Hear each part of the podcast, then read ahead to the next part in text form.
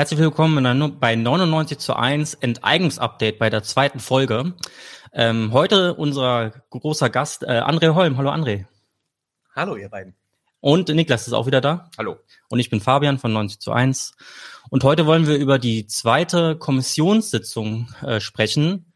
Äh, ein Hauch von Transparenz heißt die Folge. Und zwar, weil der erste Teil der Sitzung öffentlich stattgefunden hat, während der zweite Teil der Sitzung äh, wie wir es letztes Mal schon befürchtet hatten, im Hinterzimmer stattfand. Und äh, ja, aber bevor wir zur Kommission kommen von Deutsche Wohnen und Co. enteignen, also die Expertenkommission, die sich mit der Enteignung hier auseinandersetzen soll, äh, wollen wir doch mal kurz besprechen, was äh, bis dahin zwischen unseren Folgen so geschehen ist. Und als allererstes ähm, fällt mir da diese 30 Prozent äh, Regelung äh, ein, äh, die Giffey vorgeschlagen hat. Niklas, magst du noch mal kurz sagen, was Giffey da eigentlich vorgeschlagen hatte? Also vielleicht ein ganz bisschen der Hintergrund, ähm, während zeitgleich ja diese äh, Vergesellschaftungskommission tagt, ähm, gibt es auch die Verhandlungen über dieses sogenannte Wohnungsbündnis. Also seit Januar verhandeln da Vertreterinnen aus der Wohnungswirtschaft, äh, verschiedene Verbände wie auch der Mieterverein mit ähm, ja, Senatsspitzen, sage ich mal, über ähm, ein Bündnis, was man, was man treffen will, äh, zum Mieterschutz, aber eben auch zum Neubau. Und weil ganz offenkundig wird, dass man dort keinen Mietenstopp vereinbaren will äh, oder wird, ähm, das hatte Geisel ja am Anfang des Jahres eigentlich noch so angekündigt, als das wäre schon so ein bisschen das Ziel. Mm, aber jetzt haben sich schon verschiedene, wie Vonovia eben ja auch sehr ablehnend dazu geäußert, dass sie das nicht mitmachen werden, kam jetzt dieser Vorschlag von, naja, niemand soll mehr als 30 Prozent seiner Miete zahlen in Berlin. Das ist ja eigentlich immer auch so die Leistbarkeitsgrenze, über die wir ja immer diskutieren. Äh, aber ehrlicherweise wird überhaupt gar nicht klar, wie diese 30 Prozent Regelung funktionieren soll. Ähm, ich meine, es gibt so eine Regelung bei den landeseigenen Wohnungsunternehmen, in Form von so Härtefällen. Also wenn jetzt zum Beispiel nach einer Modernisierung, wenn da Kosten umgelegt werden auf die Miete und dann wird die Mietbelastung zu hoch, dann kann man das absenken auf diese 30 Prozent. Aber inwiefern das jetzt mit privaten Wohnungsunternehmen äh, vereinbart werden soll und wann diese 30 Prozent gelten, ist überhaupt nicht klar. Und ich glaube, man kann insgesamt einfach nochmal als ganz Kurzeinschätzung sagen, dass eigentlich so eine also dass es überhaupt nichts mit dem Mietendeckel oder mit dem Mietenstopp zu tun hat, wenn man jetzt eine, eine, die, das Einkommen an, an die, an die äh, Mietbelastung sozusagen halt knüpft. Ähm, und ich meine, wenn das jetzt zum Beispiel auch bei Wiedervermietung gelten soll, dann ist, glaube ich, schon zu erwarten, dass einfach private Wohnungsunternehmen sich dann eher die Mieterinnen raussuchen, wo eben die Mietbelastung, also das Einkommen so hoch ist, dass es eben nicht 30 Prozent Belastung ist, sondern eben deutlich weniger äh, und wäre dann äh, eher kontraproduktiv. Also insofern äh, bin ich da wahnsinnig skeptisch erstmal. Okay. André, genau, also was hast du äh, gedacht? Was ist dir als erstes durch den Kopf geschossen, als du diese Nachricht gelesen hast? Mir sind zweierlei durch den Kopf geschossen. Das eine war tatsächlich so eine Überlegung, ähm, dass, dass es sowas wie ganz klassische Choreografien von wohnungspolitischen Debatten gibt. Und die bedeutet eigentlich immer, dass wenn ein ähm, wirklich konkreter, umsetzbarer Vorschlag auf dem Tisch liegt, wie Mietendeckel, wie Einführung der neuen Wohnungsgemeinnützigkeit, wie die Vergesellschaftung von Wohnungen, dass all diese Punkte eigentlich immer genutzt werden, ähm, dass A, die immobilienwirtschaftliche Seite sagt, wenn ihr das macht, bricht alles zusammen, dann, dann funktioniert der Markt nicht weiter.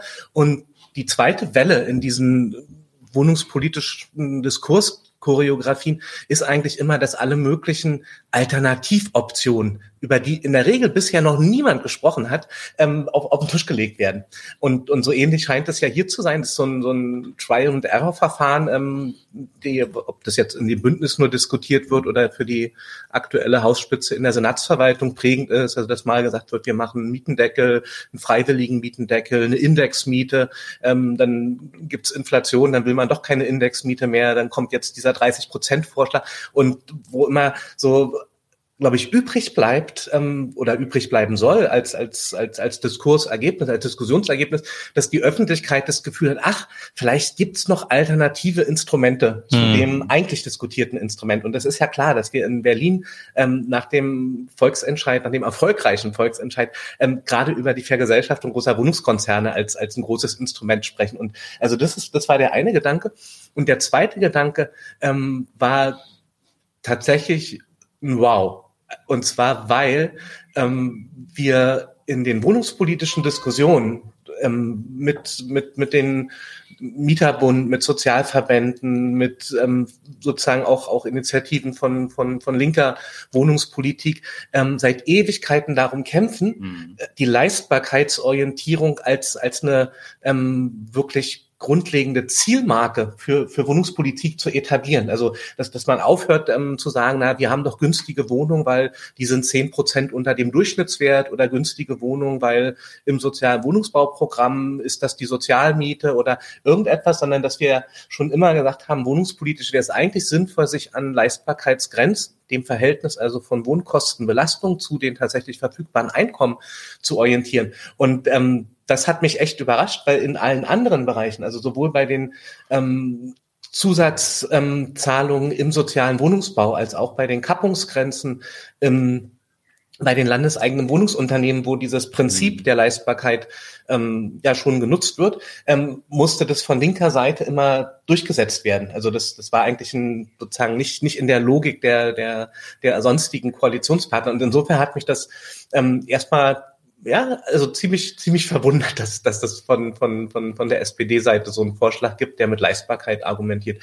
Zu den praktischen Umsetzungsschwierigkeiten hat Niklas schon was gesagt und ähm, mir ist auch noch gar nicht klar, ähm, sozusagen von welcher Leistbarkeit ähm, mhm. der Vorschlag spricht. Also mhm. wir haben allein in Berlin schon zwei Regelungen. Also im sozialen Wohnungsbau wird als leistbare 30 Prozent Marke werden die Brutto-Kaltmieten zu den Nettoeinkommen gezählt. Hm. Bei den landeseigenen Wohnungsunternehmen ist es seit dem Koalitionsvertrag im letzten Jahr die Brutto-Warmmiete zur Netto-Kaltmiete. Also das, das, und das sind natürlich, also gerade wenn jetzt die Betriebskosten steigen, ist das eine relevante Größe. Welche hm. Miete wird eigentlich zur Grundlage genommen, ähm, um das zu berechnen? Und, und also so konkret scheint sich noch niemand Gedanken darüber gemacht zu haben. Und das, das wird man mal schauen, wie das ähm, dann tatsächlich sich, sich in der Praxis ähm, gestalten wird, falls dieser Vorschlag weiter diskutiert wird und wie sowas als freiwillige Vereinbarung ähm, umgesetzt werden soll. Also ist, ist, ist mir tatsächlich schleierhaft, aber das ist ähm, das die Schleierhaftigkeit, die diese ganze Bündnisdiskussion ja von Anfang an mit sich bringt. Ja, also äh, und die Nebenkosten werden steigen, das ist glaube ich klar. Also äh, da muss man jetzt gar nicht erst den mhm. Ukraine-Konflikt ins Feld führen, aber der alleine wird schon gerade die Heizkosten ordentlich hochtreiben. Ähm, so wie ich das in der Presse verfolgt habe, äh, wurde der Vorschlag jetzt auch gar nicht so ernst genommen, sondern da, also es wurde natürlich diskutiert, aber es wurde auch schon irgendwie zur Kenntnis genommen, dass äh, das jetzt ein, eine Reaktion auf den äh, zeitgleichen Enteignung, stattfindenden Enteignungskongress mhm. sein sollte. Ja. aber ich meine, wie André sagt, also ein Stück weit äh, kann man das ja auch mal als, ich sag mal, als kleinen eigenen Erfolg verbuchen oder sowas, dass man ein Stück weit diese Diskussion auch in diese Richtung drängt, zu sagen, es geht ja eigentlich darum, was, was ist sozusagen tatsächlich leistbar und daran anzusetzen und sich äh, eher daran zu orientieren, ähm, was Mieterinnen und Mieter tatsächlich bezahlen können für ihre Miete und nicht danach gucken können, naja, was ist jetzt besonders lukrativ oder sozusagen ja. äh, profitabel für, für Wohnungsunternehmen. Das ist insofern schon, schon gut. Ähm, aber klar, das erstens als Alternative zur Vergesellschaftung ins Feld zu führen, äh, ob das jetzt zeitlich wegen der Einigungskonferenz war, weiß ich nicht genau. Kann schon sein, äh, dass man jetzt nochmal irgendwie auch einen tollen neuen Vorschlag sozusagen oder weil Vonovia in diesem Wohnungsbündnis angekündigt hat, sie machen keinen Mietenstopp mit, äh, weil sie das angeblich auch nicht können. Ähm, wahrscheinlich steckt da immer ein bisschen was drin äh, hinter. Äh, aber das zeigt eben, finde ich, mindestens aber auch nochmal, ähm, weil es einfach nicht so deutlich ist, dass man weiß, wie soll das jetzt freiwillig funktionieren, dass man eben eine nicht freiwillige Regelung bräuchte. Also wenn es einen Mietendeckel gäbe, sozusagen in Berlin nochmal oder wieder oder der Bund so eine Option hätte, mh, dann wäre ja auch so ein 30-Prozent-Element irgendwie mit einzubauen schon eine spannende Geschichte eigentlich. Hm. Hm. Ja, was, was, was mir noch auffällt, ist, dass zumindestens die sozialdemokratische Wohnungspolitik in Berlin offensichtlich eine Schwierigkeit hat, Ziele und Instrumente voneinander sinnvoll zu unterscheiden. Ich mache jetzt mm. sozusagen mal ein, ein, ein, ein Beispiel. Diese 30 Prozent, also niemand soll mehr als 30 Prozent seines Einkommens für die Wohnkosten ausgeben. Das ist ein total vernünftiges Ziel. Also man könnte sagen, wir müssen mal schauen, welche wohnungspolitischen Instrumente helfen uns, tatsächlich die Miete abzusenken, zu sichern, dass auch diejenigen mit geringen Einkommen nicht so eine hohe Mietkostenbelastung haben. Was brauche ich dafür für Wohnungen? Brauche ich da Belegungsbindung oder was auch immer? Andersherum würden, glaube ich, fast alle wohnungspolitischen Akteure und Akteurinnen sagen, ähm, der Wohnungsbau, der ist ein Instrument. Da will ich entweder eine Versorgungsquote verbessern oder ich will den Wohnungsbau ähm, vor allen Dingen im geförderten und im öffentlichen Sektor ansiedeln, um möglichst viele Belegungsbindungen zu haben. Also der Wohnungsbau ist eigentlich ein klassisches Instrument, um ein Versorgungsziel zu erreichen. Mhm. Wenn man die Berliner Diskussion sich anschaut, dann sagen Giffey und Geisel im Moment, ähm, wir haben ein Instrument, 30 Prozent, also das, was mhm. normalerweise ein Ziel sein sollte, und der Koalitionsvertrag, und ähm, den habt ihr ja leider auf diese Art und Weise sogar mit unterschrieben, Niklas, mhm. ähm, da steht drin, die Koalition bekennt sich zum Ziel, 200.000 Wohnungen bis irgendwann zu bauen. Mhm. Also wo, wo, wo du eigentlich denkst, das ist total verrückt. Also ähm, wie kann es denn Ziel sein, Wohnungen zu bauen? Also ja, also um irgendwas zu erreichen, kann es sinnvoll sein, dass ich Wohnungen errichte, aber ich muss mich nicht zum Ziel des Wohnungsbaus bekennen. Also ja. zumal ja Bekenntnisse und Glaubensfragen ähm, eigentlich in der, weiß nicht, praktischen Politik relativ wenig Bedeutung haben sollten. Aber das, das ist, ist nur eine Randbemerkung. Aber ich finde diese ähm, Ziel-Mittel-Konfusion die es hier ähm, als sozialdemokratische Konfusion in der Wohnungsfrage in Berlin gerade zu beobachten gibt, ähm, tatsächlich fast amüsant. Also weil, weil es mhm. sich so durchzieht als, als Thema. Und ähm, genau. Ja, okay. Also äh, Einschätzung hier am Tisch, nicht der, nicht der beste Vorschlag in jedem Fall. Ähm, zumal es ja, also wenn du jetzt sagst, die 200.000 Wohnungen, ich glaube nicht, äh, dass in dieser Legislatur 200.000 Wohnungen gebaut werden können einfach. Also ähm, ich denke. Die also, sollen ja bis 2030 gebaut werden und nicht so. alle die. Genau, also es, es wird, ah. wird heruntergebrochen und ähm, da kann auch keiner so richtig rechnen, weil gesagt wird, irgendwie in zehn Jahren also in, in neun Jahren sollen 200.000 Wohnungen gebaut werden, also pro Jahr 20.000. Dann mhm. vielleicht man, also das, das, das klappt schon auch nicht, aber ähm, selbst da wird ja inzwischen auch vom, vom zuständigen Senator gesagt, man soll sich das nicht als lineare Entwicklung vorstellen mit dem Wohnungsbau, wo nicht so ganz klar ist, ähm, wie entwickelt, also entwickelt sich der Wohnungsbau sprunghaft oder punkthaft oder ähm, im Zickzack. Im Zickzack, man weiß es nicht so genau, mhm. jedenfalls nicht linear. Und ähm, was glaube ich, eigentlich bedeutet, die wissen im Moment schon, dass sie diese Zielzahlen gar nicht erreichen. Und ähm, ich finde das total verrückt. Also nicht, dass, dass jetzt wohnungspolitische Ziele nach, weiß nicht, knapp sechs Monaten Regierungszeit schon wieder ähm, quasi zurückgenommen werden, also die vorher eine große Bedeutung hatten in, in den Koalitionsverhandlungen, sondern ich finde vor allen Dingen verrückt, wenn ich mir vorstelle, was es in der Berliner medialen Öffentlichkeit für einen für ein, für ein Aufschrei gegeben hätte, wenn Katrin Lomscher vor fünf Jahren gesagt ja. hätte, ähm, die Zielzahlen ähm, verlaufen lichtlinear, ähm, wir müssen uns davon verabschieden und mal gucken, ob wir das irgendwie schaffen oder später schaffen. Also und und und finde wie sagen also den das Bezeichnen sozusagen. Die große Akzeptanz, die, die, die, es, die, die es gibt für das aktuelle wohnungspolitische Versagen, finde ich echt ziemlich erstaunlich und ärgert mich auch. Ja. Äh, apropos aktuelles wohnungspolitisches Versagen, äh, springen wir vielleicht mal auf die Bundesebene. Und zwar äh, ist mir äh, vor zwei Wochen ein, äh, eine Konversation äh, zwischen dir, Niklas, und Kevin Kühnert, ähm, der ja ursprünglich auch mal für Enteignung war, aber dann doch nicht, weil ist ja unfair, ähm, ähm aufgefallen. Und äh, Herr Kühnert hat äh, versprochen, wir werden die Mieterhöhung in angespannten Wohnlagen, Klammer auf, komplettes Land Berlin, Klammer zu, auf 11 Prozent in drei Jahren senken. Das ist aktuell besser als jedes Mietmoratorium mit Inflationsausgleich und endlich mal was Handfestes und Rechtssicheres. In dem Haus, wo meine Freundin wohnt, ist neulich jemand ausgezogen und da ist jetzt ein, das Inserat draußen. Und das ist äh, 59 Quadratmeter und äh, ungefähr 1000 Euro kalt. Hm. So, wenn ich jetzt mal rechne, dann sind das sozusagen dann, also wir spekulieren jetzt nicht, was die Nebenkosten sind. Äh, ich vermute bei dem Vermieter auch hoch. Aber wenn da jetzt nochmal 11 Prozent draufkommen, 1110 Euro für 59 Quadratmeter. Ist das gut? Nee, also ich meine, es gibt ja diese Kappungsgrenze sozusagen, dass innerhalb von drei Jahren die Miete sich nur um 15 Prozent äh, anheben darf. Jetzt soll das abgesenkt werden auf diese 11 Prozent. Äh, das ist jetzt sicherlich nicht schlecht sozusagen und besser als eben die 15 Prozent, aber ist jetzt immer noch weit von dem entfernt, womit ja auch jetzt SPD und Grüne, sage ich mal, Wahlkampf gemacht haben, Mietenstopp oder sowas oder für angespannte Wohnungslagen oder ich sag mal so, es würde ja schon reichen, wenn man einfach den Bundesländern die Option geben würde, ihr könnt selber sozusagen äh, Regelungen treffen, weil das ist jetzt, sage ich mal, ja schon auch durchaus sehr unterschiedlich und vielleicht ist jetzt ein bundesweiter Mietendeckel, der überall gleich wirkt, äh, nicht so angebracht, aber man könnte ja das regional verschieden machen oder den Bundesländern einfach selber die Möglichkeit geben. Und das jetzt jedenfalls als ähm, großes Heilsversprechen, äh, nachdem man auch im Bund schon abrücken musste von den 400.000 Wohnungen, die wird man irgendwie auch nicht so schaffen, ähm, weil das ja sozusagen das gleiche, die gleiche Zahlenhuberei die ganze Zeit ist, mit immer noch höheren Zahlen und so. Und letzte Regierung hat die Zahlen schon nicht eingehalten und auch also im Bund nicht. Und jetzt setzt man einfach noch höhere Zahlen an und dann schafft man die halt auch nicht.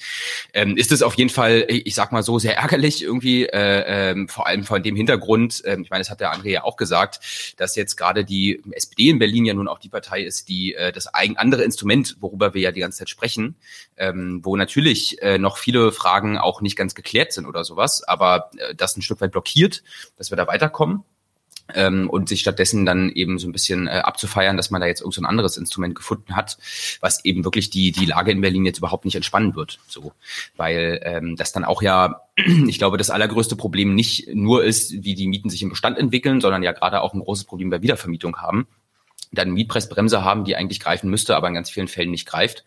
Insofern äh, läge es eigentlich an ganz vielen Stellen am Bund, äh, wirksame Regelungen zu treffen, aber da kommt einfach gar nichts.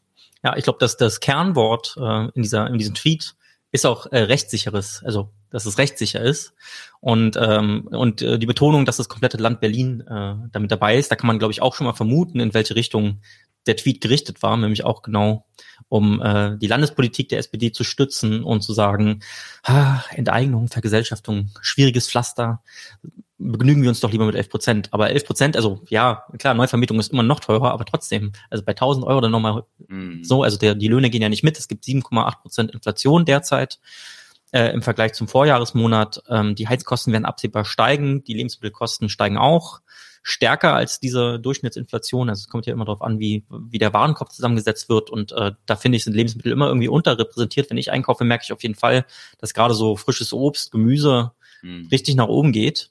Und dann sozusagen die Leute zu vertrösten und zu sagen, es steigt dann nur in drei Jahren um 11 Prozent, finde ich schon ein bisschen wenig. Aber vielleicht ähm, kann man das auch ein bisschen erklären.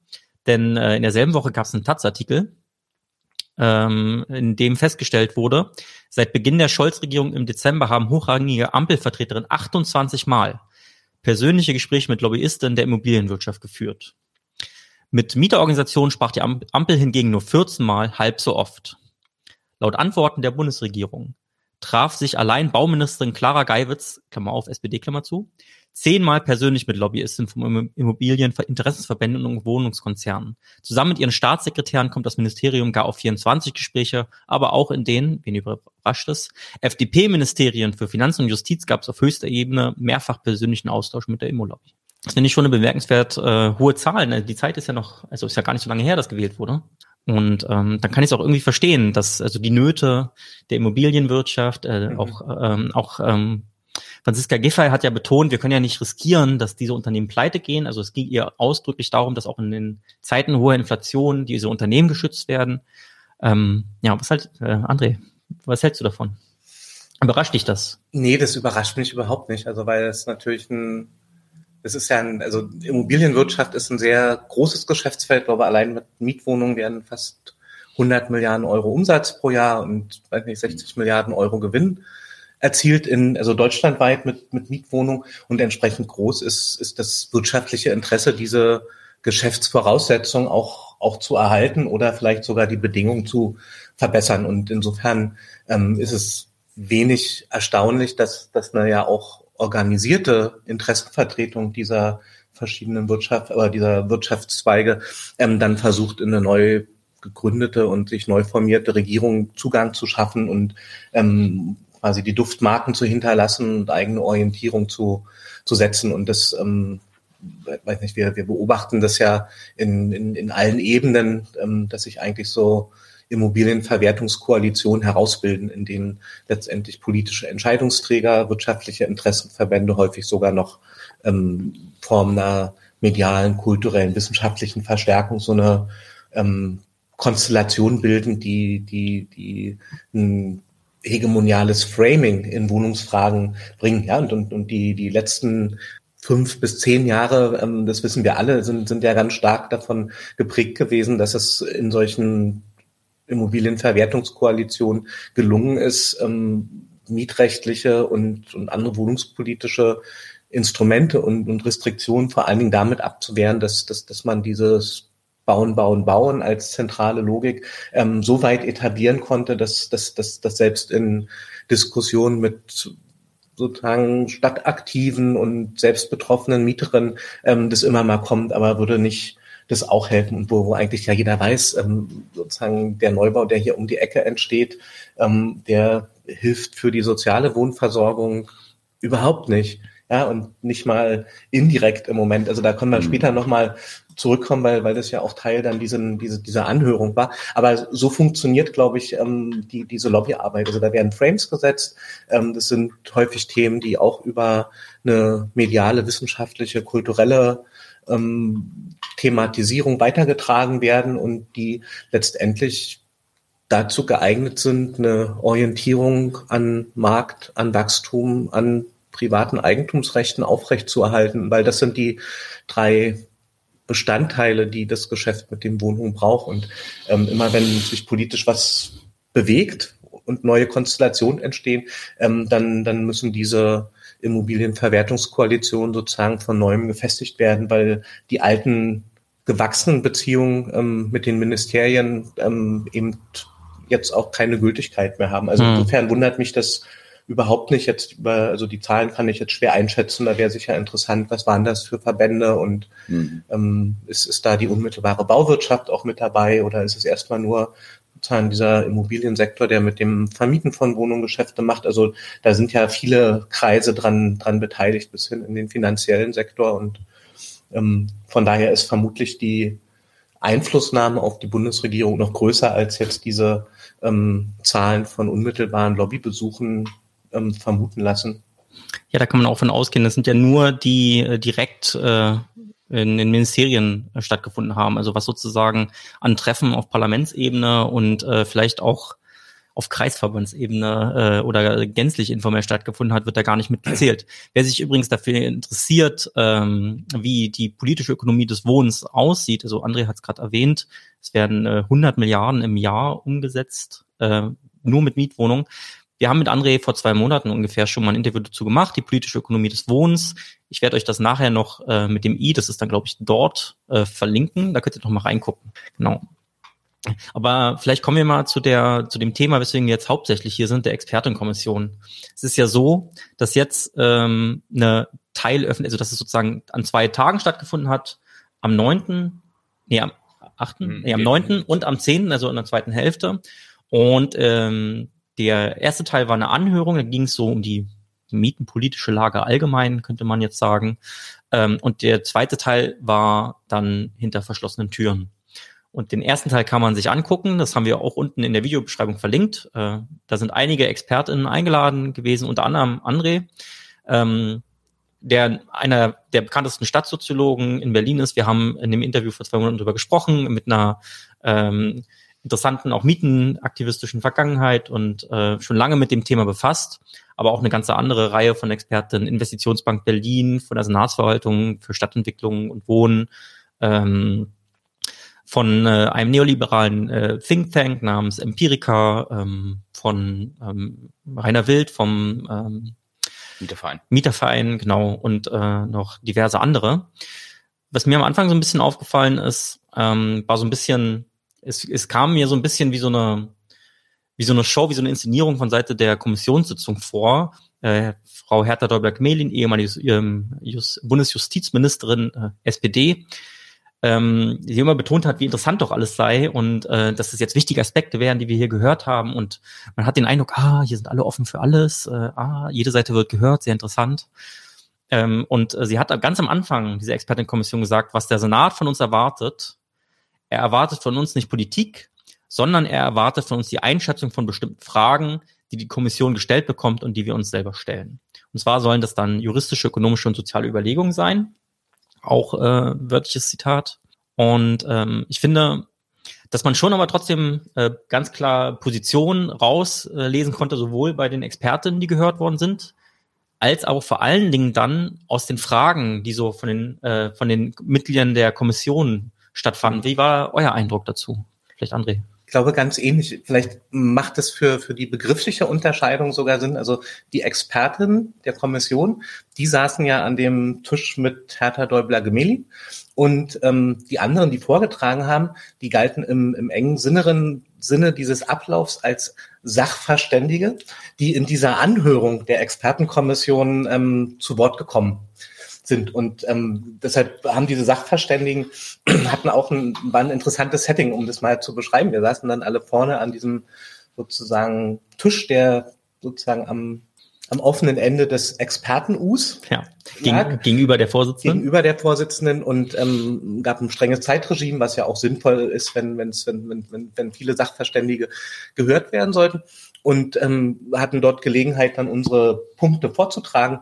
Und ähm, dann ist sozusagen ohne Atempause im Prinzip der Wechsel zum nächsten Sachverständigen kommen. Mhm. Die Kommissionsvorsitzende hat zwischendurch immer mal gesagt, so, liebe Expertin, haben Sie noch genug Kraft und Energie? Wollen wir weitermachen oder brauchen wir eine Pause? Und ähm, so. Sie kümmert sich. Hm? Und dann am Ende ähm, gab es gab's, gab's sozusagen Rollenwechsel. Dann, dann hatte, waren die Mikrofone der Experten und Expertin, also das, das heißt vor allen Dingen der Juristin ähm, in, in der Kommission offen und die durften dann einzelne Fragen an die Sachverständigen richten. Und das, was, was nicht stattgefunden hat und, und was vermutlich zum Erkenntnisgewinn ähm, mehr beigetragen hätte als die Fragen der Expertin, war ein Austausch zwischen den Sachverständigen. Also ich mhm. hatte keine Gelegenheit, ähm, den mhm anderen Herr Holm von der Investitionsbank Berlin irgendwas zu fragen. Hm. Oder ähm, der Mensch, der von Empirica da war, Herr Professor Simons, hatte keine Möglichkeit, ähm, Ruspi Taheri von, von DWE oder Christoph Trautvetter zu fragen, der, der Dinge vorgestellt hat. Und das, das waren also sozusagen schon für mich erstmal ungewöhnliches Prozedere, hm. dem, dem wir uns da unterworfen haben, aber wir haben ja alle mit, mitgemacht. Und ähm, zu deiner Frage, also klar, es werden unterschiedliche Positionen deutlich und vielleicht gar nicht mal auf, auf der Ebene von politischer Haltung, sondern bei den Sachverständigen, glaube ich, erstmal aus, aus der Perspektive, aus, aus der gesprochen wird. Ja, und, und also das, das war bei Rainer Wild, der ganz klar aus einer Mieterperspektive spricht. Das war ähm, im, im Vortrag, den ich gegeben habe, der ganz klar gesagt hat, ich schaue mir Wohnungsmarktsituation aus der Perspektive der sozialen Wohnversorgung an, ja, während dann dann dann jemand wie ähm, Professor Simon von, von, von Empirica ähm, eher sozusagen die Marktbedingung für Marktakteure beschreibt und, und ja auch ähm, von seinen Kunden gesprochen hat, den er inzwischen abrät, in Berlin zu investieren. Mhm. Ähm, Sehr gut. Weil, weil, weil er ähm, mit seinen Zahlen zu dem Ergebnis kommt, dass, dass, dass, dass Berlin jetzt quasi am Ende des Wachstums ist, vielleicht sogar wieder Schrumpfungsprozesse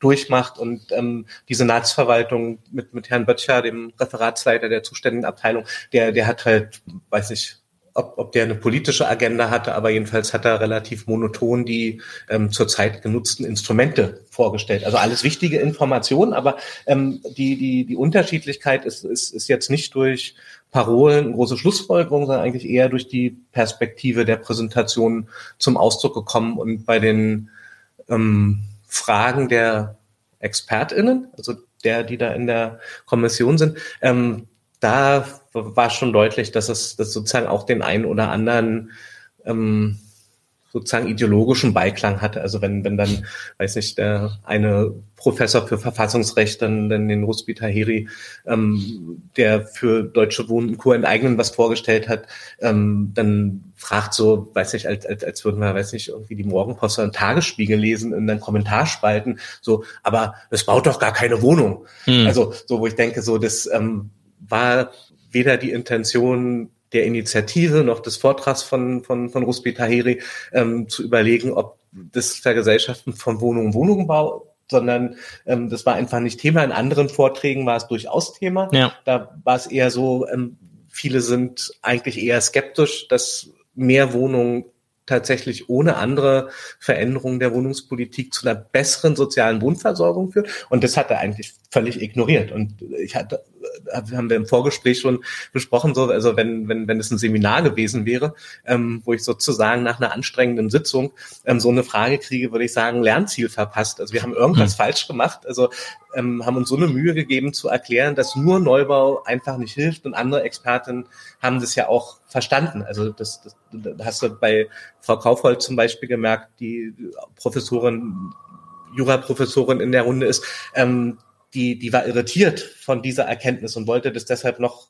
noch mal genauer wissen. Mhm hatte so ein bisschen Zweifel, ob sie es richtig verstanden hat. Aber das fand ich, das war eine Ebene von Kommunikation, die, die durchaus Sinn macht. Also zu sagen, äh, kann das denn sein, was, was ich jetzt hier verstanden habe oder was die Sachverständigen da vorgetragen haben. Aber ähm, bei anderen ähm, sozusagen, die, die haben sich offensichtlich ähm, nicht so stark auf die wohnungspolitischen und wohnungswirtschaftlichen Fragestellungen eingelassen, dass, dass, dass, dass, dass sich ihr, ihr Weltbild dadurch ähm, verändert hat. Und das ist ein bisschen schade, weil, weiß nicht, wir haben bestimmt zweieinhalb Stunden insgesamt sehr hochklassige Vorträge gehört hm. von Leuten, die echt in ihren jeweiligen Bereichen wirklich viel Ahnung mitbringen und, und, und, und glaube gerade für die ExpertInnen, die nicht selber im Bereich des Wohnens arbeiten. Bisher waren es ja wirklich notwendige Informationen, die, mhm. die ihnen da gegeben wurden und, und, und die sozusagen mit, mit so einer, also weiß ich, für mich wirkte das sozusagen wie eine fachliche Ignoranz, also quasi nach zweieinhalb Stunden darauf nicht einzugehen, ja, ja.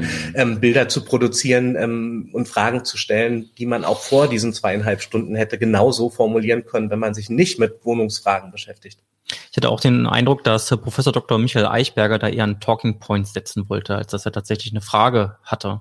Ah, Niklas, was war denn deine Einschätzung von dem Gesamtaufbau. Also, ich fand es erstmal nochmal auch zu dem Punkt, die ich glaube, die Rosa-Luxemburg-Stiftung bringt bald eine äh, ziemlich gute Publikation auch raus. Ähm, äh, Enteignung schafft keinen, keinen neuen Wohnraum sozusagen, die besten Mythen hm. äh, zu, zu, zur Vergesellschaftung. Deswegen fand ich das wirklich, ich meine, das ist ja so, das ist wirklich das Klassische, was, wie André meinte, in irgendeiner Kommentarspalte von einer sehr ablehnenden äh, Artikel irgendwie so auftaucht. Ähm, schon interessant, aber ich finde das ganze Setting jetzt auch nochmal interessant, äh, weil ich meine, diese Kommission die Aufgabe hat, jetzt zu untersuchen, Möglichkeiten, Wege, Voraussetzungen der Vergesellschaftung äh, und das fast alles Juristinnen sind, die fast alle vom der allgemeinen Lage auf dem Berliner Wohnungsmarkt jetzt semi wenig Ahnung haben, bis gar keine. So, ähm, das ist ja schon interessant, ähm, dass man jetzt noch mal äh, fast bei Null anfängt sozusagen mit dann sehr hochklassigen und sehr sehr spannenden Vorträgen und ähm, auch wenn man jetzt die nahegelegten Schlussfolgerungen nicht von allen äh, Vorträgen irgendwie teilen konnte, äh, finde ich das grundsätzlich schon spannend, aber zeigt noch mal finde ich auch die die ja an der Stelle etwas seltsame Konstruktion von dieser von dieser Kommission irgendwie, dass man halt sozusagen eigentlich ja sehr verengtes äh, Expertenfeld hat ähm, und es jetzt relativ wenig interdisziplinär angelegt ist. Und hm. gut, dass es dann mit solchen Anhörungen man da arbeitet und dann trotzdem so ein Wissen generiert werden kann. Ähm, äh, genau, aber es ist jetzt trotzdem nochmal einfach die Frage, wie es dann äh, so ein Stück weit halt auch damit weitergeht. André, äh, du bist ja öfters mal zu solchen sachverständigen äh, Runden eingeladen. Also du hast ja gerade schon angedeutet, das lief jetzt nicht so wie normal. Also für mich als jemand, der äh, sowas noch nie miterlebt hat, wie kann man sich denn eine normale Anhörung von Sachverständigen vorstellen? Du hast gerade gesagt, man diskutiert da mehr untereinander.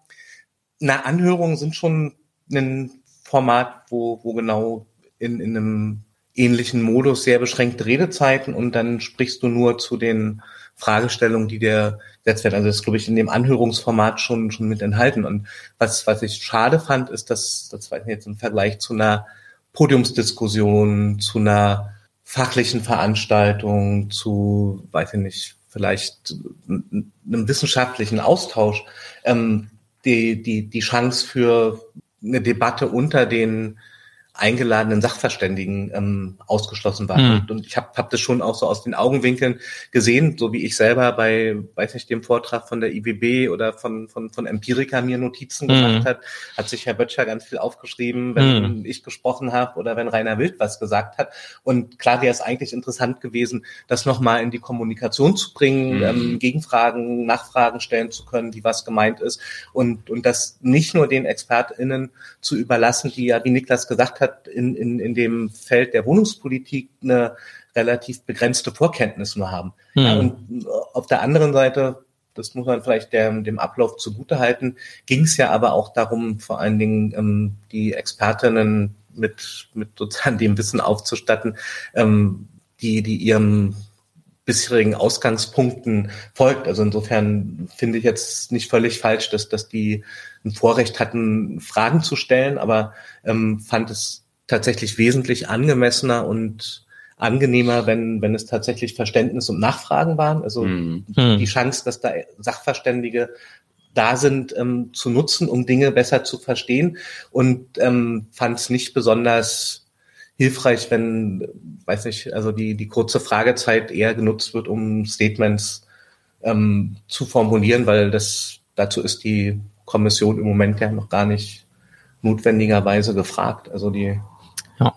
Wobei das ein oder andere Statement fand ich ja auch persönlich witzig, aber dazu komme ich später.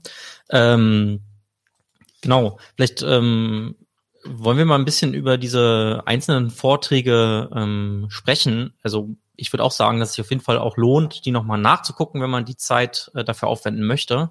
Äh, interessant fand ich äh, zum Beispiel von Hinrich Holmes von der Investitionsbank Berlin. Das war auch der, der als erstes seinen Vortrag halten durfte. Ähm, dass ähm, in Berlin 36,1 Prozent aller Haushalte berechtigt sind, einen Wohnberechtigungsschein zu beantragen. Das wären 734.900 Haushalte. Und äh, 2021 haben nur 45.632 Haushalte einen Wohnberechtigungsschein erhalten. Das ist ja schon eine krasse Differenz. Das äh, fand ich irgendwie, das hat mich überrascht. Äh. Und ähm, Aber wieso? Also sozusagen, wie, wie sieht das sozusagen aus, wann, wann, also den Wohnberechtigungsschein zu beantragen, ist ja mit Aufwand im Moment verbunden. Also mhm. Zum Amt muss da irgendwie Einkommensnachweise abgeben. Und das machst du in der Regel nur, wenn du den tatsächlich brauchst. Mhm. Und die sozusagen das Brauchen von einem Wohnberechtigungsschein steht dann an, wenn ich mich auf eine Wohnung beworben habe, wo drauf steht Vermietung nur an WBS. Ja, okay. So und ähm, weil es so wenig von diesen Wohnungen gibt, werden auch nur wenige Leute einen Wohnberechtigungsschein tatsächlich beantragen und ob diese 45.000, die ihn beantragt haben, die Haushalte, tatsächlich dann eine belegungsgebundene Wohnung bekommen haben, das glaube ich nicht, sondern da, also hm. da, da sind schon die dabei, die es hm. auf Vorrat, ähm, weil sie sich gerade um so eine Wohnung bewerben, vielleicht bei einer landeseigenen Wohnungsbaugesellschaft oder in einer sozial gebundenen Wohnung bei einer Genossenschaft, also sich, sich darum kümmern. Und ähm, das sozusagen zeigt eigentlich, dass das so wenig sind, zeigt, zeigt vor allem, wie krass wenig belegungsgebundene Wohnungen es zurzeit gibt, die vermietet werden. Mhm. Genau, das ist ein guter Punkt. Und da haben wir hier äh, tatsächlich auch eine, äh, eine Grafik, die das so ein bisschen darstellt aus der Show von äh, von der Investitionsbank Berlin. Und zwar gibt es 180.690 Mietpreis- und belegungsgebundene Wohnungen. Ich habe sie gerade jetzt eingeblendet. Ähm, und ähm, das sind 10,8 Prozent aller Wohnungen in Berlin. Und äh, die sind auch, wenn ich das jetzt hier richtig sehe, äh, vor allen Dingen im städtischen und genossenschaftlichen und dann zu einem, also 5,4 Prozent äh, äh, landeseigene Wohnungsbauunternehmen, äh, 1,6 Prozent Genossenschaften und, und nur noch 3,9 Prozent ähm, in privater Hand. Und ähm, das war auch mal anders. Und dann haben wir jetzt hier die nächste Statistik der Senatsverwaltung für Stadtentwicklung und Wohnen, die zeigt, und äh, du bist sogar noch weiter zurückgegangen in deiner Statistik, also hier ist 2011 äh, das Startjahr und da hatten wir 150.000 ungefähr und sind jetzt bei knapp über 40.000. Wie viel waren es in den 90ern? Das, also die, die Grafik da zeigt jetzt ja tatsächlich die Sozialwohnung. Damit ja, okay. wir mhm. ah, okay. sozusagen zu dem, was vorher gezeigt wurde, ein bisschen unterscheiden. Soziale Belegungsbindung, die können auch über städtebauliche Verträge entstehen und die sind vor allen Dingen im, in den 90er Jahren auch in den Sanierungsgebieten durch geförderte Modernisierungsmaßnahmen hm. entstanden. Das heißt, da gibt's dann eine Belegungsbindung, eine Mietpreisbindung von Wohnungen, die laufen auch mit der Zeit aus. Hm. Die gelten aber nicht im engeren Sinne als Sozialwohnung, weil diese Sozialwohnungen, die jetzt hier in der Grafik dargestellt sind, das sind tatsächlich diese klassischen im Förderprogramm der Wohnraumförderung neu gebauten Gebäude und Wohnungen. Hm. Ja, und da kennen wir alle diese wirklich verrückten Begriffe. Also ich habe es jetzt schon ein paar Mal erzählt, dass, dass, dass wenn ich irgendwie mit ähm, Kolleginnen oder weiß nicht, Wohnungsaktivistinnen aus anderen Ländern zu tun habe und versuche den hier total gängigen Begriff ähm, und dann sind Wohnungen aus der Bindung gefallen, hm. ähm, in andere Sprachen zu übersetzen, wo du denkst, so, ja, ich kann das jetzt wortwörtlich übersetzen, aber es ist eigentlich so ist großer Nonsens. Und, und wir sehen ja hier, also weil, weil diese 150.000, die, die jetzt hier, weiß ich, wahrscheinlich Anfang 2000 2011 2011 sind, ja, und wir hatten ähm, Anfang der 90er Jahre gab es über 360.000 Sozialwohnungen in, in Berlin. Also das, das hat sich sozusagen abgeschmolzen auf, auf, auf wirklich einen kleinen Restbestand, den es gibt. Und ähm, was wir hier in der Grafik vor allen Dingen sehen, ähm, wir geben ja jetzt, also seit 2014, 15 wird ja wieder Geld für, für neuen sozialen Wohnungsbau ausgegeben und ähm, die Wohnungen, die da fertiggestellt werden oder werden sollen, das ist dieser hellblaue Streifen auf, auf dieser hm. ähm, Folie also in, in dieser Grafik. Und das bedeutet letztendlich, ähm, wir geben jetzt Milliarden, zig Milliarden Euro pro Jahr aus, um wenigstens das Niveau von diesen etwa 100.000 sozial gebundenen Wohnungen im Neubaubereich zu halten. Ja, und, und da würde sich viel eher ähm, die Frage stellen, ähm, kommt denn durch euer Programm irgendeine neue Sozialwohnung hinzu?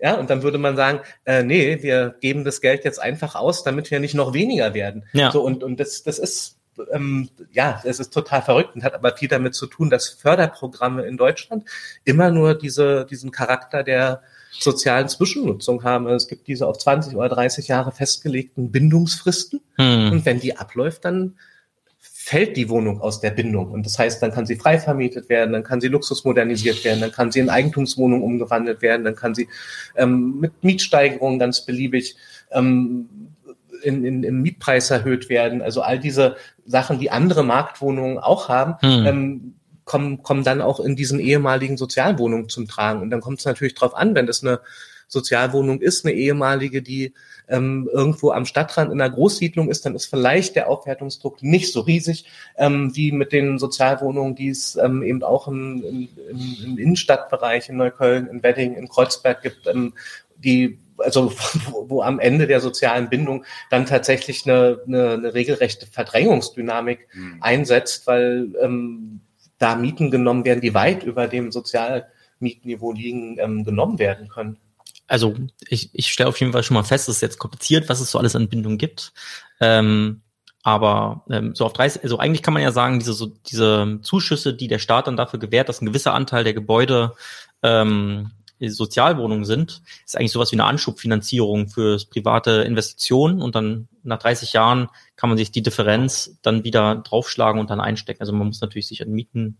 Naja, das ja. ist ja noch viel verrückter, weil ja auch in einer klassischen privaten Wohnungsbaufinanzierung die ersten 30 Jahre keinen Gewinn bringen. Also da zahle ich ja die wahnwitzig hohen Kosten für die Baumaßnahmen hm. ähm, zurück. Also ja, klassische Immobilienfinanzierung, auch bei denen, die ein Eigenheim bauen, die gehen zur Bank und sagen, ja, will hier ein Haus bauen und dann die, ja, kriegst du Geld von uns, musst du aber Zinsen zahlen, musst es zurückzahlen, machen wir mal einen Vertrag, in den nächsten 26 Jahren zahlst du das alles zurück und dann zahlt der Eigenheimbauer oder das Wohnungsunternehmen 26 oder 30 Jahre lang den Kredit zurück.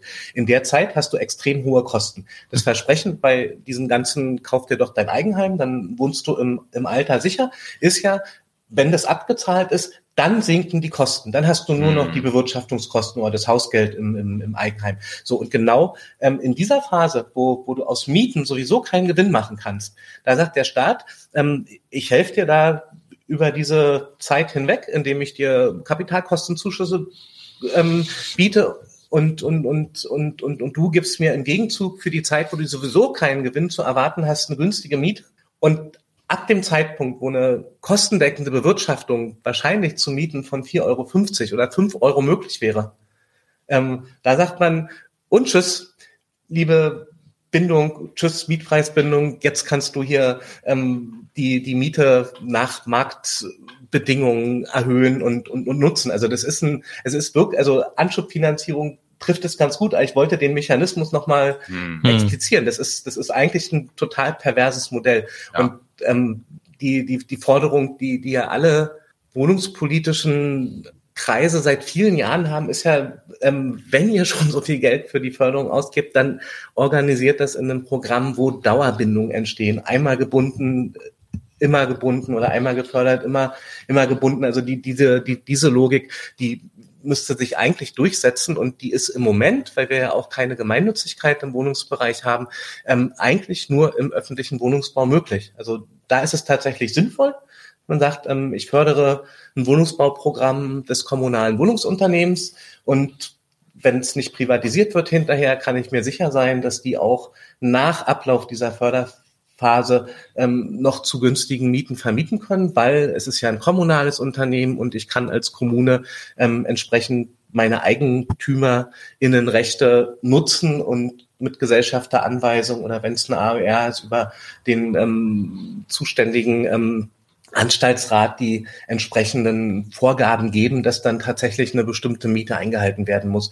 So und und und das ist aber im Moment nicht gegeben und Fördergelder können im Moment immer noch an Private ausgegeben werden. Und das Absurde ist sogar in diesem Bündnis, wo wir vorhin drüber gesprochen haben, sozusagen, also das, das ist ja ein Bündnis, ähm, was das große Ziel hat, endlich auch mehr Private in unsere Förderprogramme reinzugeben, ja, mhm. wo ich sagen würde, also das ist an dieser ganzen Misere, die wir zurzeit im Neubaubereich haben, ähm, vielleicht das einzige Trostpflaster, was bisher ganz gut ist, ähm, dass Private diese Fördergelder gar nicht annehmen und dass das ähm, Geld, was im Moment für die Wohnraumförderung ausgegeben wird, tatsächlich in Strukturen landet, die eine dauerhaft soziale Wohnversorgung sicherstellen könnten mit den landeseigenen Wohnungsunternehmen. Ja, und, und selbst diese ähm, Konstellation soll jetzt aufgebrochen werden, damit mehr Private ähm, genau diese Form von Anschubsfinanzierung erhalten, um weil sie ähm, darauf spekulieren, dass sie mehr Gewinn machen können in kürzerer Zeit, aber also jetzt nicht, ja. weil sie, weil sie sagen, also, sondern einfach, weil sie nach dem derzeitigen Markt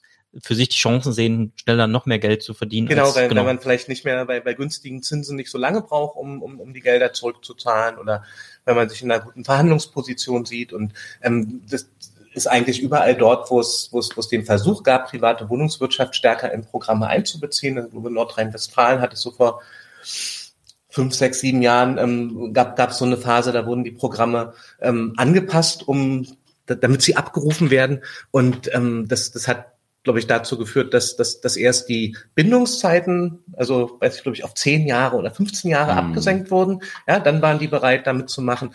Ähm, und wo das noch nicht deutlich war, ähm, ist das Instrument der flexiblen Bindung erfunden worden. Eine flexible Bindung heißt, ähm, ich lasse mir Neubau fördern und vergebe aber die daraus entstandene Bindung in einem Haus, was mir schon gehört woanders.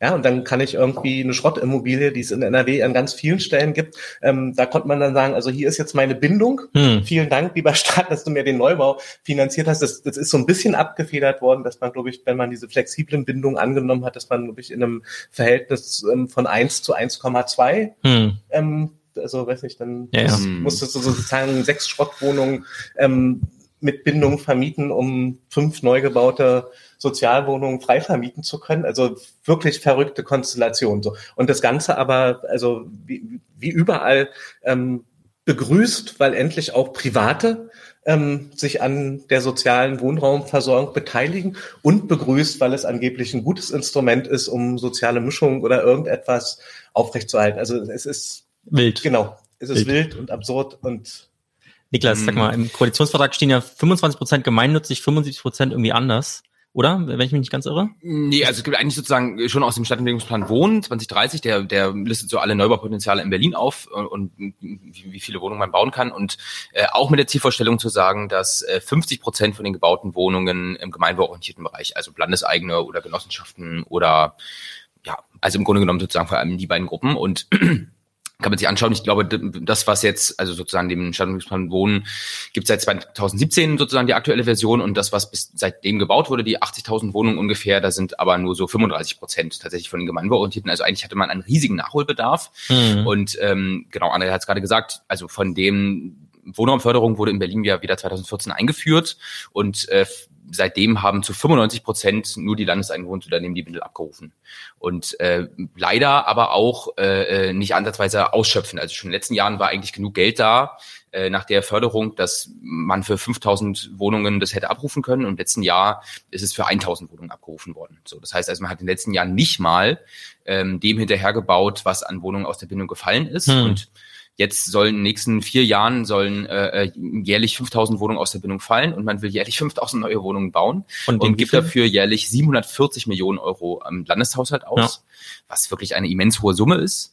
Äh, also es ist, glaube ich, somit der größte Haushaltstitel überhaupt für irgendwas äh, im Berliner mhm. Haushalt. Mhm. Mm, und ähm, ich glaube aber schon, also auch wenn wir jetzt über ähm, Baukostensteigerung und Inflation und Zinswende und so diese ganzen Themen sprechen, dass jetzt die ganze Frage, äh, wer baut eigentlich in Berlin, äh, nochmal auch eine andere Fahrt aufnehmen könnte und dass wir vielleicht nicht nur beim Bestand über einen stärkeren sozusagen öffentlichen gemeinwohlorientierte ähm, äh, äh, Akteure sprechen, sondern auch über solche Fragen wie kommunale Bauwirtschaft und ob das nicht viel sinnvoller wäre, diese 740 Millionen Euro direkt in die landeseigenen Wohnunternehmen zu stecken und da viel stärker auch äh, einfach den Wohnungsbau nicht nur zu fördern, sondern vielleicht auch zu finanzieren. Also das finde ich nochmal eigentlich eine ganz spannende Debatte.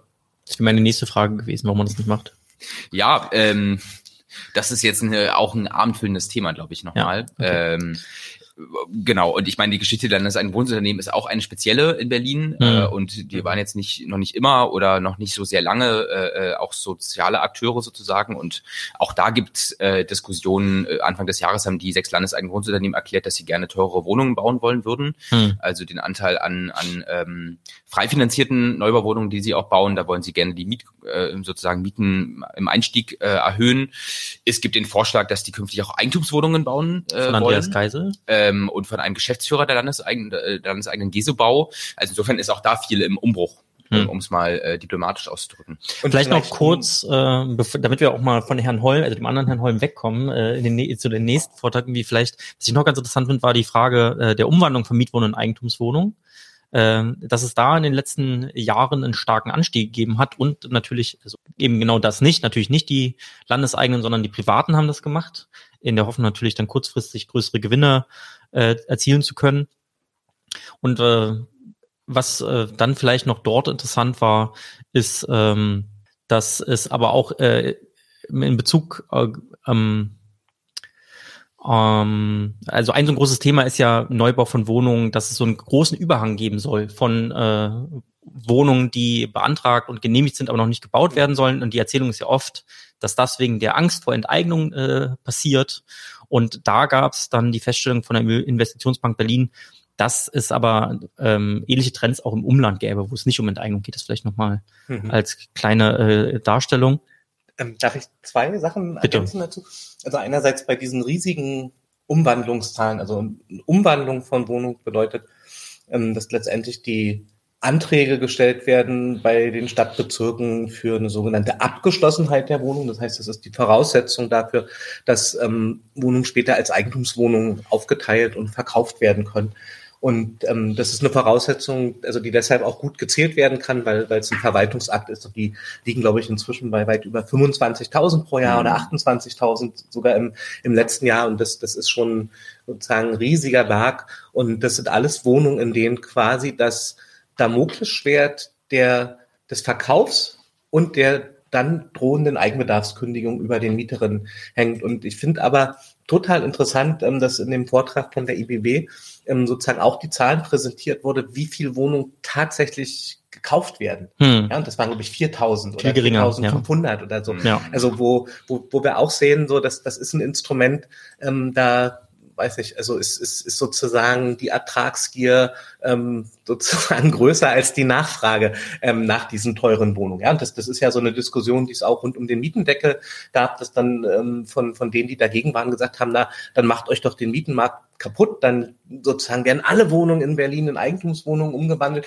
und man vergisst dabei, ähm, glaube ich, gerne, dass, dass, dass auch der Kauf einer Eigentumswohnung Geld voraussetzt, was ähm, gar nicht alle haben. Und, und ja. wir, wir sehen gleichzeitig, also trotz dieser großen Umwandlungszahlen in den letzten Jahren, wir sehen trotz der Verkäufe, die es ja ähm, jedes Jahr auch gibt und, und, und die auch schon höhere ähm, Zahlenwerte erreicht haben, dass der Anteil von Haushalten, die im selbstgenutzten Eigentum wohnen, ähm, seit ungefähr 30 Jahren fast unverändert hm. ist. Also das heißt also, die, diese Vorstellung, ähm, irgendjemand kauft sich eine Wohnung, um dann selber drin zu wohnen, hm. ähm, das ist eine sehr idealisierte Vorstellung. Die, also die, die allermeisten Verkäufe von Wohnungen, von umgewandelten ehemaligen Mietwohnungen, ähm, findet statt, um eine Anlage Objekt zu haben, was dann auch vermietet werden soll. Ja, und, und, und, und letztendlich ist es für Mieterinnen natürlich eine besonders unangenehme Situation, wenn es so eine atomisierte Eigentümerinnenstruktur gibt und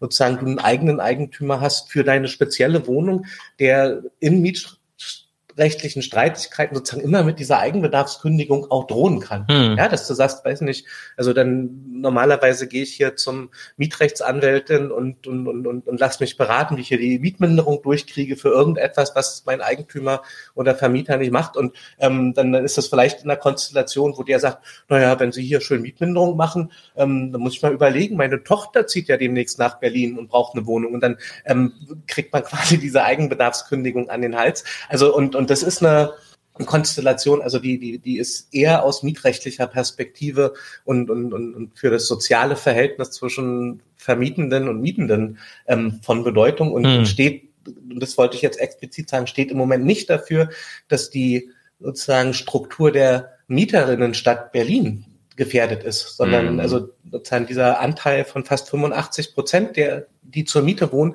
der ist immer noch stabil, aber die Bedingungen, wie wir zur Miete wohnen, die verändern sich mhm. ständig und eben auch durch dieses Umwandlungs- und Verkaufsgeschehen.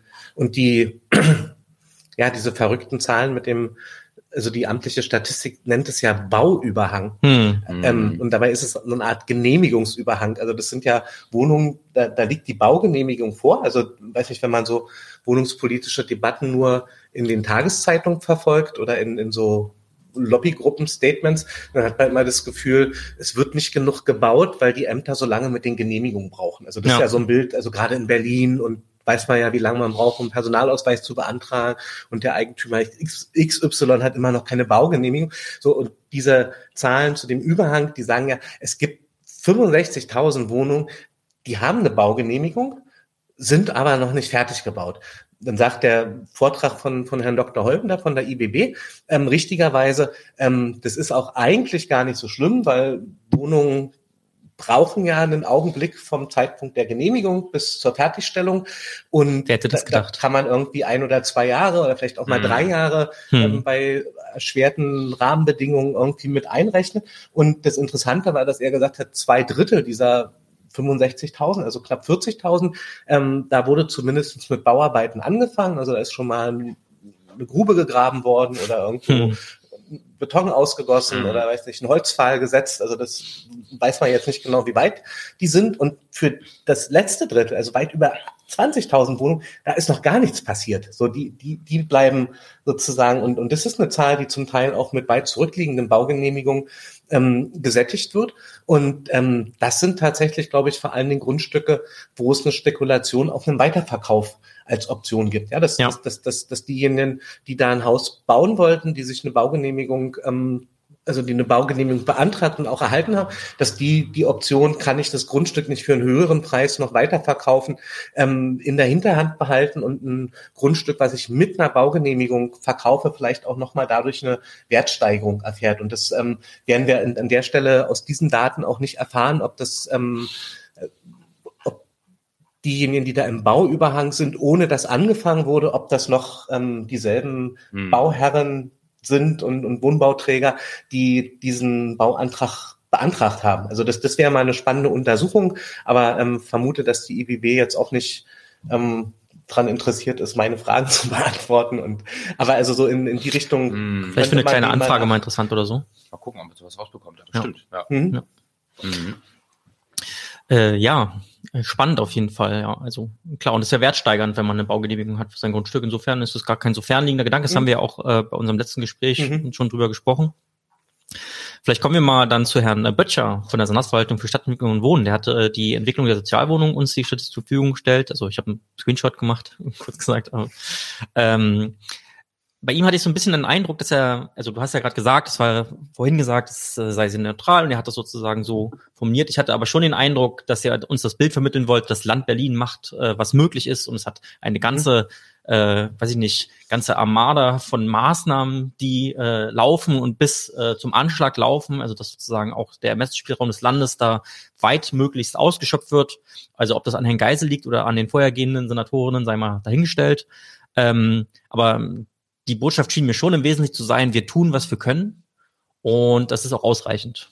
Das war so mein Eindruck. Also ich weiß nicht, Niklas. Äh ich, kann man, glaube ich, so deuten, die, die Aussage. Also ich meine, ähm, es ist ja tatsächlich sozusagen so, dass äh, es, es gibt ja, also ich würde schon sagen, wahrscheinlich alle Instrumente, die man so ziehen kann, mietrechtlicher Natur, auch gerade die sind gezogen und die allermeisten davon oder viele davon auch erst in der letzten Wahlperiode sozusagen, also mit dem Amtsübernahme von, von Katja Lomscher jetzt als linker Senatorin für Stadt und Wohnen. Ähm, und, und trotzdem kann man ja schon auch einfach so ein mindestens Zwischenfazit ziehen, äh, zu sagen, das hat bisher jetzt einfach noch keine Entspannung oder eine ganz geringe Entspannung nur auf den Wohnungsmarkt gebracht. Ich würde bei äh, also keiner kein, bleiben. Keine. Ja. So. Ja. Und ähm, da kann man natürlich das Argument bringen, das ist ja auch das Argument im Vortrag gewesen, naja, Wohnungspolitik ist halt ein Marathon und das braucht einfach noch eine ganze Weile, bis diese Instrumente wirken. Mm, und gleichzeitig haben mir jetzt ein bisschen die Hinweise darauf gefehlt, dass sie dann anfangen werden zu wirken. Ähm, weil wenn wir jetzt, also zum Beispiel noch davon ausgehen, ja, diese 100.000 Wohnungen, die sollen jetzt in fünf Jahren gebaut werden und dann ist aber gar nicht klar, werden die gebaut werden können, von wem werden die gebaut werden können, zu welchen Miethöhen werden die gebaut werden, mm, etc. sozusagen. Mm, und da gibt es, glaube ich, einfach schon, schon viele von diesen Problemen noch. Und das andere Argument zu sagen, man muss da jetzt so eine Konstanz reinbringen und keine Extreme, ähm, würde ich insofern auch nochmal sagen. Also ich meine, der Mietendeckel äh, ist ja nicht deswegen gescheitert oder sowas, weil der nicht gewirkt hätte, sondern ganz im Gegenteil. Berlin war zur Zeitpunkt des Mietendeckels die einzige Großstadt weltweit, in der die Mieten gesunken sind ja. im Durchschnitt. Äh, und ich meine, wie viele alleine Anekdoten äh, wir alle kennen von Leuten, die auf einmal wirklich ihre Miete zahlen konnten und ja. das gar nicht fassen konnten, dass eine politische Maßnahme wirklich wirken kann. Ich kenne ich kenn auch und diverse so Leute persönlich, ja. Ähm, ist ja nun ganz eindeutig, dass der Mietendeckel einen enormen positiven Einfluss Einfluss hatte. Und ähm, das ohne Mietendeckel äh, genau die gegenteilige Erfahrung ja ganz viele Menschen auch wieder machen konnten, dass, dass eben alles immer noch schwieriger und alles immer noch schlimmer wird. Und jetzt sozusagen mit Inflation und äh, dem Grunde nach einfach ein, ein durchgreifendes Instrument äh, so richtig fehlt. Das ist ja auch einfach, glaube ich, der, der, der Zuspruch zu Deutsche Wohnung und Co. eigenen gewesen. Also ich würde auch schon die These wagen, dass ähm, mit dem, mit dem Wegfall will ich mal vorsichtig ausdrücken, des Mietendeckels auch die, die, der, der Zuspruch zu Deutsche Wohnen eigen natürlich auch nochmal zugenommen hat. Zu sagen, das war jetzt schon eine Maßnahme, wo viele gemerkt haben, also das ist vielleicht auch erstmal nur kurzfristig angelegt oder temporär, aber erstmal bringt es wirklich eine mhm. ganz tatsächliche Entspannung. Ähm, aber als auch das dann noch weggebrochen ist, zu sagen, okay, jetzt gibt es kein anderes Instrument mehr. Und ähm, es ist ja tatsächlich einfach so, dass es kein anderes, ausgereiftes anderes Instrument gäbe, wo man jetzt aber was nur in der Schublade liegt und man müsste das jetzt mal rausholen und dann, dann umsetzen, sondern es ist eben tatsächlich das letzte so richtig verbliebene Regulierungsinstrument, äh, äh kann man schon, glaube ich, sagen, ist, ist äh, die Vergesellschaftung. Und ich fand tatsächlich für die, für die politische Debatte und, und auch fachliche Einordnung der ähm, Situation der Berliner Wohnversorgung ähm, wirklich hilfreich, dass Herr Böttcher in dem Vortrag nochmal gesagt hat, wir nutzen alles, was, was uns zur Verfügung steht. Also dieses vollständige Ausschöpfen. Ne? Das war ja ein bisschen wie, wie so ein, weiß nicht, der Vortrag war so ein bisschen wie, wie so ein ähm, Sprint durch diese Marathon-Arena, ja. Also mhm. weil gesagt wird, hier, wir haben irgendwie drei verschiedene Bereiche und in diesen Bereichen gibt es jeweils acht verschiedene Instrumente und dann hat er die so nacheinander aufgezählt. Ähm, klar, bei mehr Zeit und Nachfragen wäre es sinnvoll gewesen zu fragen, ähm, wie viele Wohnungen werden denn errichtet in den ähm, Programmen der Genossenschaftsförderung, ähm, wie viele Grundstücke werden ähm, auf diese Art und Weise ähm, mit Konzeptvergaben vergeben, wenn, wenn das ein Instrument ist, wo, wo also relativ viele von den dort genannten Instrumenten ähm, wahrscheinlich sozusagen auf, auf so ähm, Realgröße ähm, mm. geschrumpft werden. Und, mm. und, und, und dann wäre es vermutlich sinnvoll gewesen zu fragen, welche Instrumente haben eigentlich welchen Effekt und welche Bedeutung für die Wohnungsversorgung. Und er hat ja als wollte er eigentlich gar nicht drüber sprechen beim Durchklicken der Wohnung, äh, der, der Folien dann, dann auch gesagt, ach ja, und auch die landeseigenen Wohnungsunternehmen sind ein wichtiges Instrument, also weil die Folie dann aufkam. Und ähm, da würde ich sagen, die sind im Moment unser wichtigstes wohnungspolitisches mm. Instrument, mm. Ähm, weil die nämlich mit dieser 63 Prozent Bindung ähm, ja, Verpflichtung bei den Wiedervermietungen 63 Prozent ähm, an BWS-Haushalte zu geben, das einzige Segment ist, wo es überhaupt noch ähm, relevante Bindungen gibt, die, die, die quasi jedes Jahr neu dazukommen, nämlich mit jedem Wohnungswechsel in den landeseigenen Wohnungsunternehmen ähm, gibt es eine neue Chance für Haushalte mit wenig Geld, ähm, dort wieder reinzukommen. Ja, und, und, und in der Logik, wenn man, wenn man sich diese Instrumente in ihrer Bedeutung für die soziale Wohnversorgung anschaut, ähm, wäre es natürlich dann total naheliegend, ähm, würde sich die Situation nicht deutlich verbessern, wenn wir deutlich mehr öffentlichen Wohnungsbau hätten, also der mindestens ja denselben Regelungen unterliegen muss. Ja, wenn ich ja. doppelt so viele öffentliche Wohnungen habe, dann kann ich doppelt so viel WBS-Wohnungen mit derselben Wiedervermietungsquote ähm, anbieten. So und, und, und, und, und, und diesen Schritt hat er leider nicht gemacht. Also er hatte auch nicht so viel Zeit, weil ähm, daran wird gelegen haben. Herr Holm an der IBB so lange äh, gesprochen hat. Aber das ist, ähm, also das, das fand ich, genau, ich, ich fand, also für, für, für die Experten der Kommission vielleicht informativ, das, das zu holen. Und für mich ist die Hauptbotschaft aber tatsächlich, also alles, was möglich ist, schöpfen wir schon aus. Das heißt also, wenn es Herausforderungen gibt, die im Moment trotzdem noch bestehen, hm. braucht man vielleicht ein zusätzliches Instrument. Also das, das, ist, das ist sozusagen die eine Botschaft. Also die wollte hm. er, glaube ich, nicht, nicht vermitteln, aber ja. die, die lässt sich daraus ableiten. Und die zweite interessante Frage wäre, dass man da nochmal ins Detail geht und sagt, welche Instrumente haben eigentlich auf welche Fragestellungen, die wir haben, einen großen Einfluss. Ja? Und, und dann kann ich ja sagen, wenn ich, wenn ich aus einer ökologischen Perspektive darauf schaue, dann ist, ist vielleicht das Modernisierungsprogramm zur energetischen Erneuerung das Programm, was mich am weitesten bringt. Und wenn ich ähm, sage, mich interessiert vor allen Dingen, welches wohnungspolitische Instrument Haushalten mit geringem Einkommen die Chance auf Zugang zur Wohnungsversorgung verschafft, dann ist es etwas anderes. Und dann sind es nämlich die landeseigenen Wohnungsunternehmen und dann ist man schon, ach, ähm, es geht um öffentlichen Wohnungsbau und dann ist es eigentlich nur noch ein halber Schritt bis zur Vergesellschaftungsforderung. Ja, ja. So. Also den wird Herr Böttcher sicher mit uns zusammen jetzt nicht gehen wollen. ist auch, ähm, Schade, Herr Böttcher, Sie hätten dabei sein können. Nicht seine Aufgabe, aber mhm. ähm, das, also ich fand das, äh, genau, schon, schon interessant auch, ja. wie, wie, es, wie, es, wie es dargestellt wurde. Mhm. Ein was Interessantes hat der Bösch ja auch gesagt. Und zwar hat er ja auch als eine Maßnahme dargestellt, dass es jetzt äh, ein Neubaubündnis gibt. Äh, und da hat er auch ganz froh verkündet, dass es dann demnächst unterschrieben werden soll. Was er jetzt aber nicht gesagt hat, ist, äh, was steht denn da jetzt eigentlich drin und, und äh, inwiefern verpflichtet sich wer zu was? Genau, also ich meine, kann mir nicht vorstellen, dass, also wir wissen ja alle noch nicht, was in diesem Bündniserklärung am Ende drinstehen wird, aber von dem, was man jetzt in der öffentlichen Debatte hört, wird das jetzt nicht so viel sein. Ja. Äh, so, also ich meine, es wird, äh, äh, gibt ja auf jeden Fall die Zielvorstellung, dass man den privaten Wohnungsneubau auch dadurch ankurbeln will, dass man die Bedingungen einfach so gut macht. Äh, also haben gerade über Förderung schon gesprochen sozusagen, da schließt sich so ein bisschen der Kreis. Man kann ja so eine Wohnungsbauförderung ja auch so attraktiv machen, dass es sich für Private einfach ganz besonders lohnt, auch diese Förderung in Anspruch zu nehmen. Hm. Das äh, ist eine Vorstellung, glaube ich, die man haben kann oder so ein politisches Ziel, was verfolgt wird.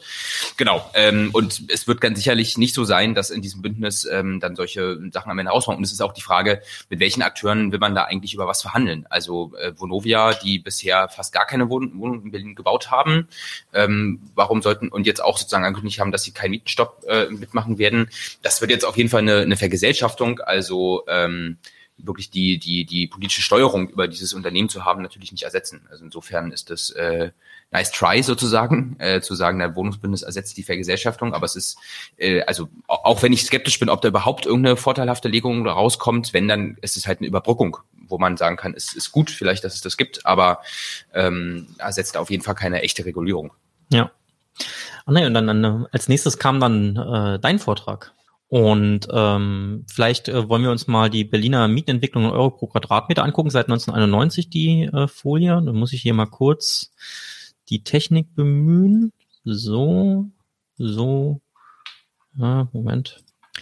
Alles sehr schwierig. So, genau so machen wir das. Anzeige, ja, wo war's?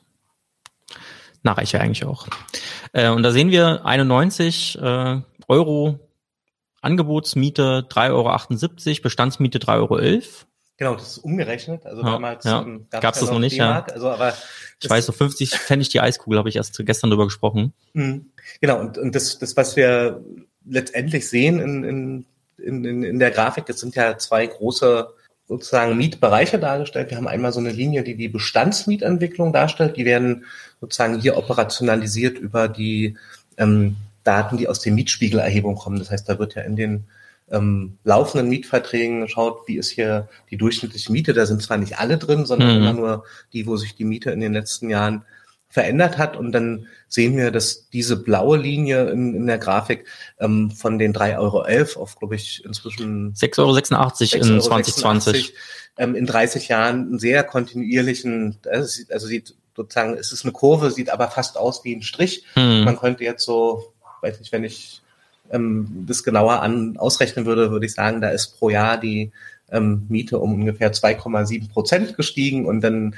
weiß ich, kann, können alle, die, die sich damit beschäftigen, sagen, na, gucken wir mal, ob unser Einkommen auch so gestiegen ist oder die Inflation oder ähm, die Preise für die Straßenbahn oder was auch immer. Also, aber das ist eine relativ kontinuierliche Entwicklung und das sind letztendlich die ähm, Mieten, die im Mietrecht auch halbwegs geschützt und relativ stark reguliert sind. Also haben vorhin schon gesagt, also da ist die ähm, Umlage auf, auf, auf 15 Euro pro Quadratmeter, also jedenfalls seit 2015 beschränkt oder ähm, die Miete darf nur bis zur sozusagen Höhe der ortsüblichen Vergleichsmiete, also den sozusagen Werten, die das ähm, der Mietspiegel für die jeweilige Wohnung ausweist, erhoben werden. Also da, da sind eine Reihe von Beschränkungen drin, die auch deutlich werden. Nichtsdestotrotz steigt diese Linie auch kontinuierlich.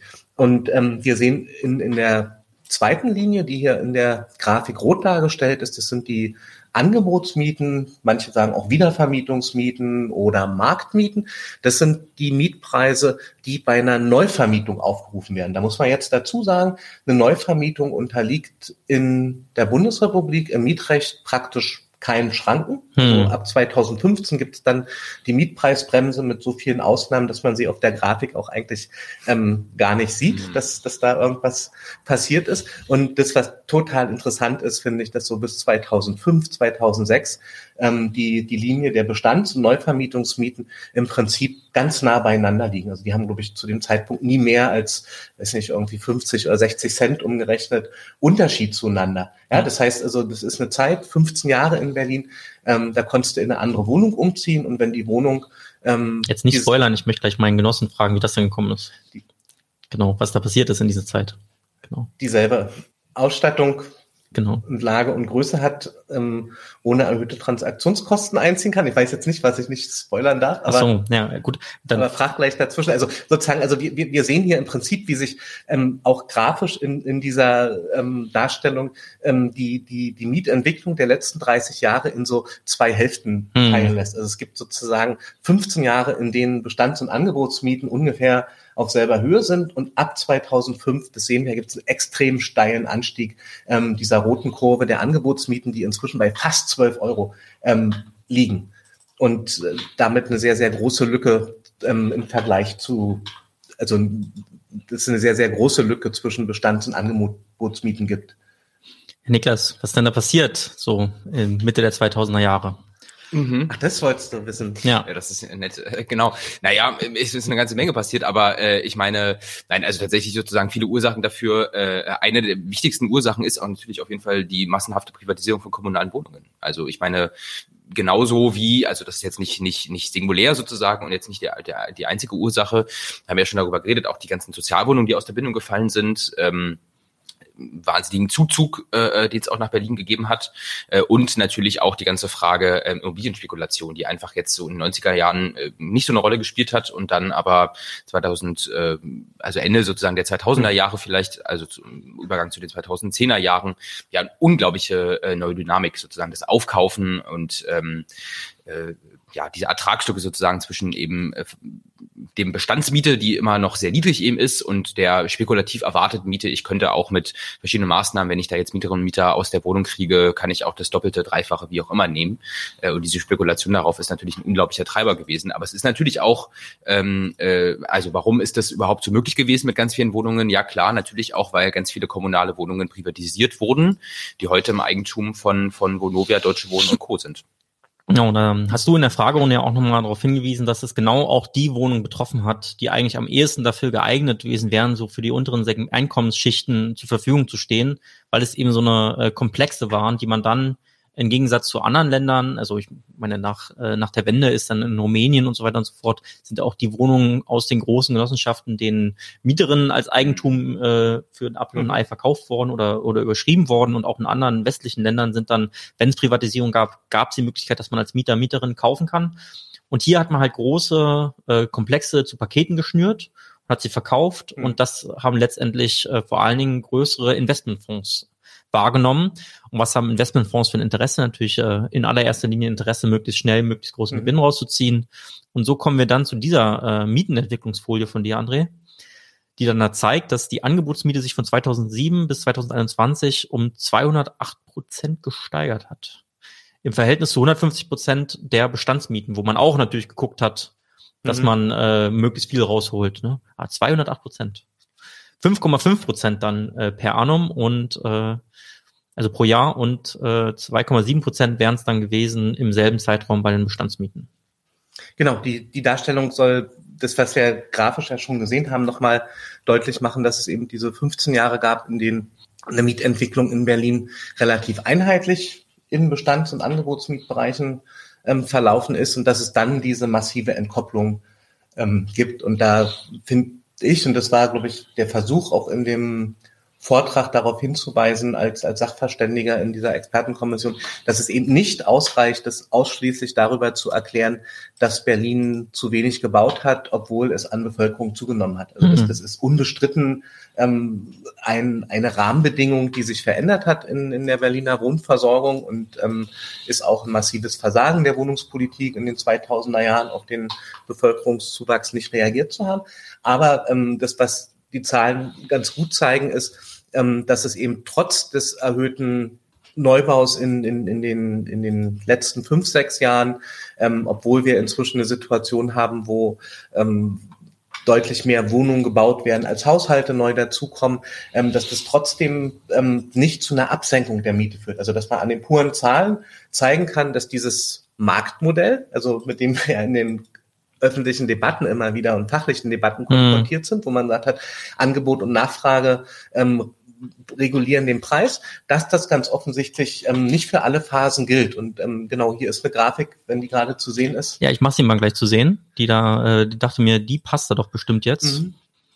Da ist sie jetzt zu sehen. Da ist nach, nach in, in so fünf Jahresschritten immer gegenübergestellt, also wie viele Wohnungen wurden gebaut in diesem Zeitraum oder sind neu hinzugekommen und wie viele Haushalte, um wie viele Haushalte ist, ist, ist, ist Berlin gewachsen. Und, und, und wir sehen dann so klar, in den ersten Jahren ähm, sind die Haushalte stärker gewachsen als die Zahl der Wohnungen. Deshalb ist es vielleicht auch naheliegend, dass, dass, dass die Miete gestiegen ist von 1991 bis 1996. Dann kommt so eine Phase, in der tatsächlich das Wachstum in Berlin deutlich gebremst ist. Also weiß ich, glaube ich, nur noch so 25.000 oder 28.835 ähm, Haushalte dazugekommen. Im gleichen Zeitraum sind fast 80.000 Wohnungen gebaut worden. Also mhm. viel, viel mehr Wohnungen als ähm, Einwohnerzuwachs in, in dem Zeitraum. Und da scheint diese Logik auch noch aufzugehen. Wir sehen da tatsächlich einen Rückgang der Angebotsmieten mhm. ja, ähm, in, in, in diesen fünf Jahren. Und ab dann fängt diese Zeit an, über die wir schon gesprochen haben. Also mehrere, also 15 Jahre, in denen immer mehr Haushalte hinzugekommen sind als als, als Wohnung gebaut worden und in der Logik Angebot und Nachfrage bestimmen den Preis, ähm, stocken dann auch die, die, die, die Mietpreise entsprechend auf. Und wir haben sozusagen hohe Zuwächse in den Angebotsmieten so.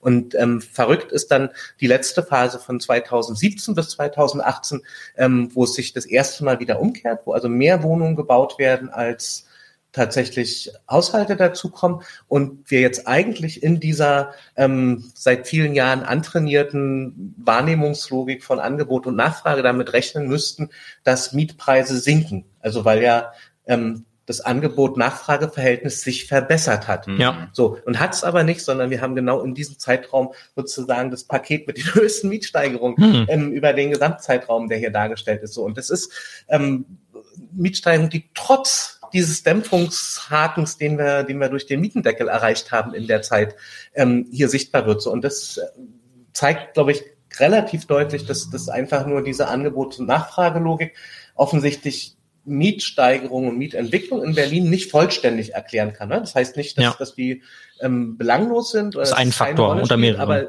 so und andere Faktoren hat Niklas schon genannt. Das hat viel mit Privatisierung an sich zu tun. Es macht natürlich einen Unterschied, ob ich einen großen Anteil von sozial regulierten und öffentlichen Wohnungen habe, in denen letztendlich eine politisch festgelegte Miete gilt. Also entweder mhm. weil das Land Berlin seine eigenen Wohnungsbaugesellschaften sagt, du musst zu den und den Konditionen vermieten oder in den Förderprogrammen, wo auch die Miete festgelegt ist. Oder ob, ja, das ist ja der Sinn oder der Effekt von Privatisierung, ähm, dass ein großer Teil von, von Wohnungen einfach ähm, nach Marktvorgaben vermietet wird. Ja, das heißt also, ich versuche immer den höchsten Ertrag, der für meine Wohnung möglich ist, tatsächlich auch reinzubekommen. Dazu haben wir diese tatsächlich nochmal speziellen Veränderungen der Berliner ähm, Wohnungsmarktakteurin, also durch die En-Bloc-Verkäufe, große Finanzinvestoren und da hat ja auch Ruspi Tahiri und ähm, auch, auch Christoph Trautfelder Vetter in, in, der, in der Anhörung sozusagen sehr deutlich gemacht, wie sich die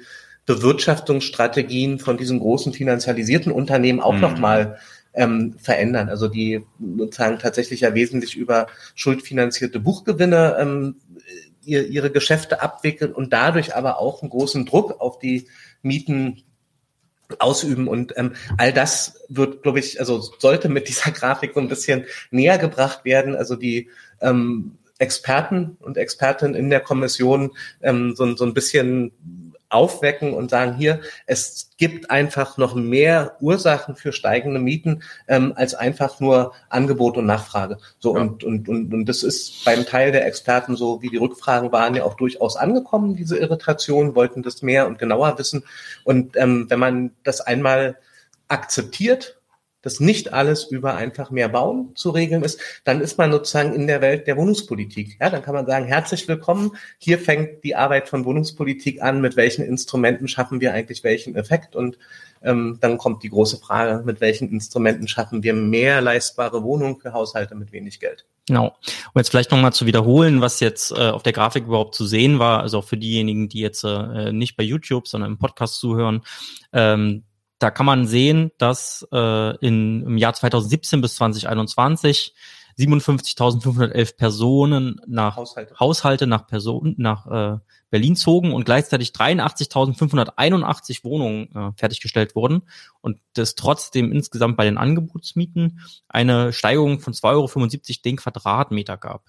Also gänzlich konträr zu der eigentlichen Erzählung. Und ich glaube, was auch nochmal wichtig ist, also die Investitionsbank Berlin hat auch immer mit zugezogenen Personen argumentiert und du hast ja ganz richtig gesagt, naja, äh, nicht jede Person holt sich eine Wohnung, sondern äh, wenn da Kinder mitziehen oder in einer Partnerschaft oder was weiß ich, in einer Mehrgenerationen-Wohngemeinschaft oder einer Wohngemeinschaft, ähm, es kommt auf die Haushalte an letztlich. Und ähm, in öffentlichen Diskussionen wird oft mit den Personen argumentiert und nicht mit den Haushalten. Also wenn jetzt mhm. insbesondere viele Studierende nach Berlin ziehen, die aber letztlich in großen Wohngemeinschaften landen, dann haben wir trotzdem nicht mehr Haushalte. Deswegen sind eigentlich die Haushalte auch die Zahlen, auf die man gucken muss. Das äh, passiert in der öffentlichen Debatte nicht so häufig. Also weder äh, Senatsverwaltung noch die Investitionsbank Berlin, auch nicht äh, Empirik, äh, Empirika, mhm. Hm. Mhm. auch nicht Empirika, ähm, dieses so, die haben alle immer mit den Personen argumentiert und nicht mit den Haushalten, ist mir auch aufgefallen. Ja, naja, das ist, ist, ist ja, glaube ich, tatsächlich eher eine Frage der Praktikabilität in den Diskussionen. Also sozusagen Haushalt und Haushalte, also Veränderungen von Haushalten und Bevölkerungszahlen stehen schon in einem Zusammenhang. Also ganz, ganz häufig führen mehr Personen auch zu mehr Haushalten in, in, in, in, in der Stadtbevölkerung. Und ähm, mein, mein, mein Weg zu den Haushalten zu kommen, war immer, ähm, ja, wie viel Wohnung brauche ich denn jetzt für 100 Personen? Mhm. Ja, und, und das ist, also begegnet uns im Moment sozusagen auch nochmal mit, mit, mit Unterbringung ähm, von, von Geflüchteten. Ja, wenn gesagt wird, also Berlin will so und so viel tausend Geflüchtete aufnehmen, ja, und wir haben ja auch häufig den Anspruch zu sagen, die sollen ja nicht in Lagern gehalten werden, sondern die sollen auch in Wohnungen kommen. Wie viel Wohnung brauchen wir denn da? Ja, und, und dann ist ja total naheliegend, dass man fragt, ach, ähm, das, das sind vor allen Dingen Frauen mit ein, zwei und drei Kindern. Dann, dann brauche ich natürlich eine andere Anzahl von Wohnungen, als wenn ich sage, das sind alles alleinreisende Jugendliche. So. Und so ähnlich ist es auch mit der Bevölkerung in einer Stadt, dass ich ziemlich exakt sagen kann, ähm, wie viel Wohnungen brauchen 98 Haushalte, hm. ich aber nicht exakt sagen kann, wie viel Wohnungen brauchen 150 Personen. Ja. So und deshalb war, war mein Versuch, das mit den Haushalten zu rechnen und was ich mich frage, bei, bei diesen Angebots- und Nachfragelogiken, also das, das ist ja so ein Modell, woher der Markt das eigentlich weiß. Also der, der da, der da immer reagiert. Also mhm. das sind ja Marktteilnehmer, also ja. sozusagen niemand, also wenn, wenn, wenn nicht mal Empirica, nicht mal die IBB, nicht mal die Senatsverwaltung mit den aktuellen Haushaltszahlen vertraut ist, also die mhm. Äh, aus meiner Sicht die sozusagen tatsächliche Nachfrage nach Wohnungen konstituieren, ähm, dann ist, ist, ist das sozusagen eigentlich eine, ein Gefühl ohne konkretes Wissen. Ja. So, was, was nur noch davon abgeleitet wird, dass, dass, dass, dass man sagen kann, wenn ich an dieses Modell glaube, dann sozusagen drückt sich quasi im Preis und in der Zahlungsbereitschaft ähm, das Resultat aus. Hm. Aber, aber dieses Modell versucht ja eigentlich zu erklären und sagt, also wenn ich Angebot ausweite oder wenn ich die Nachfrage reduziere, dann muss es doch einen Einfluss auf den Preis haben. Aber eigentlich ähm, sozusagen sind in der, in, der, in der Praxis einer Wohnungsbewirtschaftung in der Stadt sind, sind beide Sachen ja völlig entkoppelt. Hm. Ja, also ich erfahre ja auch, also den, den Preis erfahre ich immer sofort. Also wie viel will der Vermieter oder die Vermieterin für diese hm. Wohnung haben? Ähm, wie das Angebot- und Nachfrageverhältnis war, ähm, erfahre ich sozusagen anderthalb Jahre später aus dem Wohnungsmarktbericht der ähm, Senatsverwaltung oder der IBB in Berlin. Mhm. Also so das, also nur als, als, als so kleine Anmerkung, also dass das so sicher gemeinte oder, oder als sicher vermutete Zusammenhänge ähm, tatsächlich einen theoretischen Modellcharakter haben, also und, und, und eigentlich keine sozusagen Handlungsanleitung sind und, und, und es gibt ja auch keine Ökonomen, die uns ausrechnen, ähm, wenn du 53.000 Wohnungen baust, ähm, dann sinkt die Miete um 1,80 Euro im Durchschnitt oder für alle oder nur für die unteren Gruppen. Also so eine Kalkulation gibt's ja nicht, obwohl das, das dieses Modell das eigentlich was, nahelegen würde, hm? dass man dieses, das so machen kann. Genau, aber also dieses, also wahrscheinlich gibt's auch Ökonomen, die, die dir das ausrechnen, aber, ja, so, aber dieses, dieses, also dieses Modell ist eigentlich völlig unpraktikabel für, für, für, für wohnungspolitische Instrumente und, und zur Ableitung von, von richtigen wohnungspolitischen Instrumenten, aber wird sozusagen als dominantes Interpretationsschema über alle Wohnungsfragen gelegt seit ein paar Jahren. Ja. So, und das, das ist, das ist total verrückt. Und von daher nochmal zurück, mein Wow auf sozusagen die Vorschläge von, von Giffey und Geisel, also von, von der regierenden Bürgermeisterin und dem Senator für Stadtentwicklung und Wohnen und Bauen, oder? Also Bauen, bauen gehört jetzt genau, mit dazu. Bauen, bauen, bauen. Mhm. Das, das, Zen SB, nee, SWBBB. Genau. Mhm. Dass, dass die ähm, sich an der Leistbarkeit ja. ähm, orientieren und wo ich sagen würde, ja, das ist schon mal ein Schritt in die richtige Richtung. Mhm. Ja, möglichst viele leistbare Wohnungen, das wäre ein, guter Maßstab, den kann ich operationalisieren und da kann ich dir sogar ziemlich aktuell ausrechnen, mhm. wie hoch müsste eigentlich diese Miete sein, die leistbar ist für alle. Ja, also jeder kann das für, für seine eigene Einkommenssituation sagen. Ich kann, wenn mir Einkommensdaten zur Verfügung stehen, das auch für eine große Menge sagen. Und ähm, ich habe es ja auch in dem Vortrag dann ausgerechnet, habe gezeigt, weiß nicht, von den 760.000, die jetzt zu hohe Mieten haben, also eine Mietkostenbelastung über den 30 Prozent. Ähm, da sind diese hier, diese Tabelle? Nee, da, da, ja, die nächste dann glaube ich, oder da sind. Ja. Ähm, so, wir probieren es jetzt nämlich nochmal. Es wurde gerade aus dem Chat nämlich bemängelt, dass die äh, äh, Grafik nicht zu sehen war. Ähm, probieren wir es mal. Also ich sehe hier zumindest mein äh, mein crazy Bildschirm. Und dann müsste jetzt eigentlich die Grafik zu sehen sein. Ich äh, gucke in einer Minute nochmal nach, ob die zu sehen ist. Und äh, jetzt reden wir aber erstmal weiter. Genau, also die Grafik ist jetzt auch nicht so besonders schön. Da sind einfach ähm, zwei große Balken nebeneinander gesetzt. Und das, was wir da ähm, vor allen Dingen sehen, ist in dem rechten Balken, ähm, dass, dass es ähm, 760.000 Haushalte ungefähr gibt, die diese ominöse Leistbarkeitsgrenze von 30 Prozent des Einkommens überschreiten, also die auch nach der aktuellen sozialdemokratischen Interpretation zu viel Miete bezahlen. Und das, was ich in dieser Grafik ähm, rauskriegen wollte oder mit, mit der Auswertung dieser Zahlen ist, ähm, wie viele von diesen 760.000 Haushalten, die jetzt zu viel zahlen, kriegen denn zum Beispiel Wohngeld oder sind als Transferleistungshaushalt Bedarfsgemeinschaften im Transfer, also Transferleistungsbezug, weil das wären ja dann Wohnungen, wo man sagen kann, na, da mhm. kann ich die Leistbarkeitssituation ähm, vielleicht auch dadurch verbessern, dass ich die, weiß ich, KTU-Sätze an, anhebe oder ein höheres Wohngeld bezahle. Und das, was, was, was dann aber deutlich wird, ist, der ganz große Teil, nämlich über 580.000 von diesen Haushalten, die kriegen gar keine Transferleistung. Das sind Leute, die haben geringe Renten, geringe Pensionen, ähm, haben vielleicht ähm, Aus, Ausbildungsgelder, ähm, leben vom BAföG oder von geringem Einkommen. So, die haben, um, um die geht es jetzt. Und ähm, dann habe ich letztendlich ausgerechnet, wenn man diese 588.000 Wohnungen, um die es hier ähm, geht, wenn, wenn die alle mit leistbaren Wohnungen versorgt werden müssten, ja, im Durchschnitt zahlen die 159 Euro zu viel. Das heißt also, ich im Monat. Mhm. Das heißt, ich müsste also jetzt für über 580.000 Haushalte 100 59 Euro pro Monat die Miete absenken oder meinetwegen als Staat diese Lücke bezahlen. Ja, und dann dachte ich, ich wir rechnen uns das mal aus, um, um diesen Vorschlag bewerten zu können, den ähm, Franziska Giffey und Andreas Geise gemacht haben. Und das wären Mietverzichte oder Subjektzahlungen in der Höhe von fast einer Milliarde Euro, also 960 Millionen Euro pro Jahr. Ähm, die müsste entweder die Miete abgesenkt werden, also dann kann sie zu ihrem Bündnis das nächste Mal hingehen und kann sagen, liebe Wohnungswirtschaft, ich habe hier einen Vorschlag und bitte euch zu unterschreiben, dass ihr eine Milliarde Euro pro Jahr ähm, eure Miete absenkt. Ja, und dann kann man mal schauen, ob, ob die im Gegenzug sagen, also dafür nehmen wir aber gerne einen kleinen Teil deiner 740 Millionen Euro Fördergelder an. Ja, ist das ein Deal? Also kann man, kann man gerne versuchen. So. Mhm.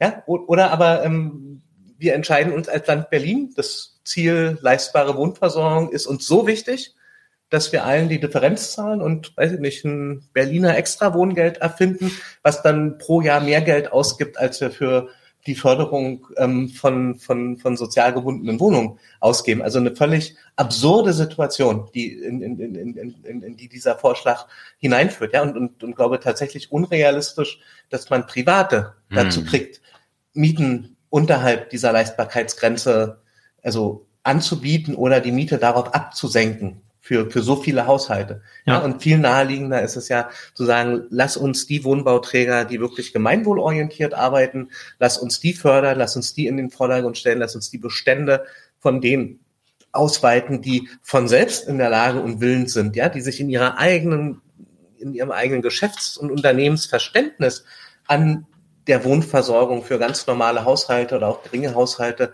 orientieren. So, das, das, das wäre eigentlich die Konsequenz. Also und ähm, Schlussfolgerung habe ich schon auch den Experten da jetzt selber überlassen, also die, die einzelnen Dinge zu bewerten. Aber das, das ist ähm, auf jeden Fall ein Teil ähm, von, von der notwendigen Diskussion, dass wir auch, auch, auch sagen, so, es, es geht eben nicht nur um eine Handvoll Wohnungen, wie man mal so ein paar Arme mit Wohnungen versorgt, sondern das sind ja diejenigen, die schon jetzt zu viel Geld zahlen. Also die zahlen schon jetzt mehr Miete, als sie eigentlich sich mit ihrem Leist Einkommen leisten können. So und ich würde äh, die Zahlen vielleicht für diejenigen, die den Podcast äh, hören, nochmal vorlesen. Also nach dem, was du ausgerechnet hast, André, zahlen 836.800 Haushalte äh, Mieten, die unter der Mietkostenbelastung von unter 30, von 30 Prozent liegen und 763.200 Haushalte liegen darüber, also zahlen mehr als 30 Prozent ihres Einkommens für Miete.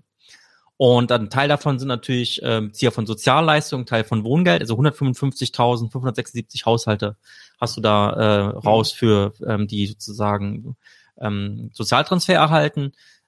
Etwas um die 18.000, die Wohngeld beziehen und 588.916 Personen, die überhaupt nichts dazu bekommen zu ihrer Miete, sondern die das tatsächlich aus ihrem laufenden Einkommen finanzieren müssen.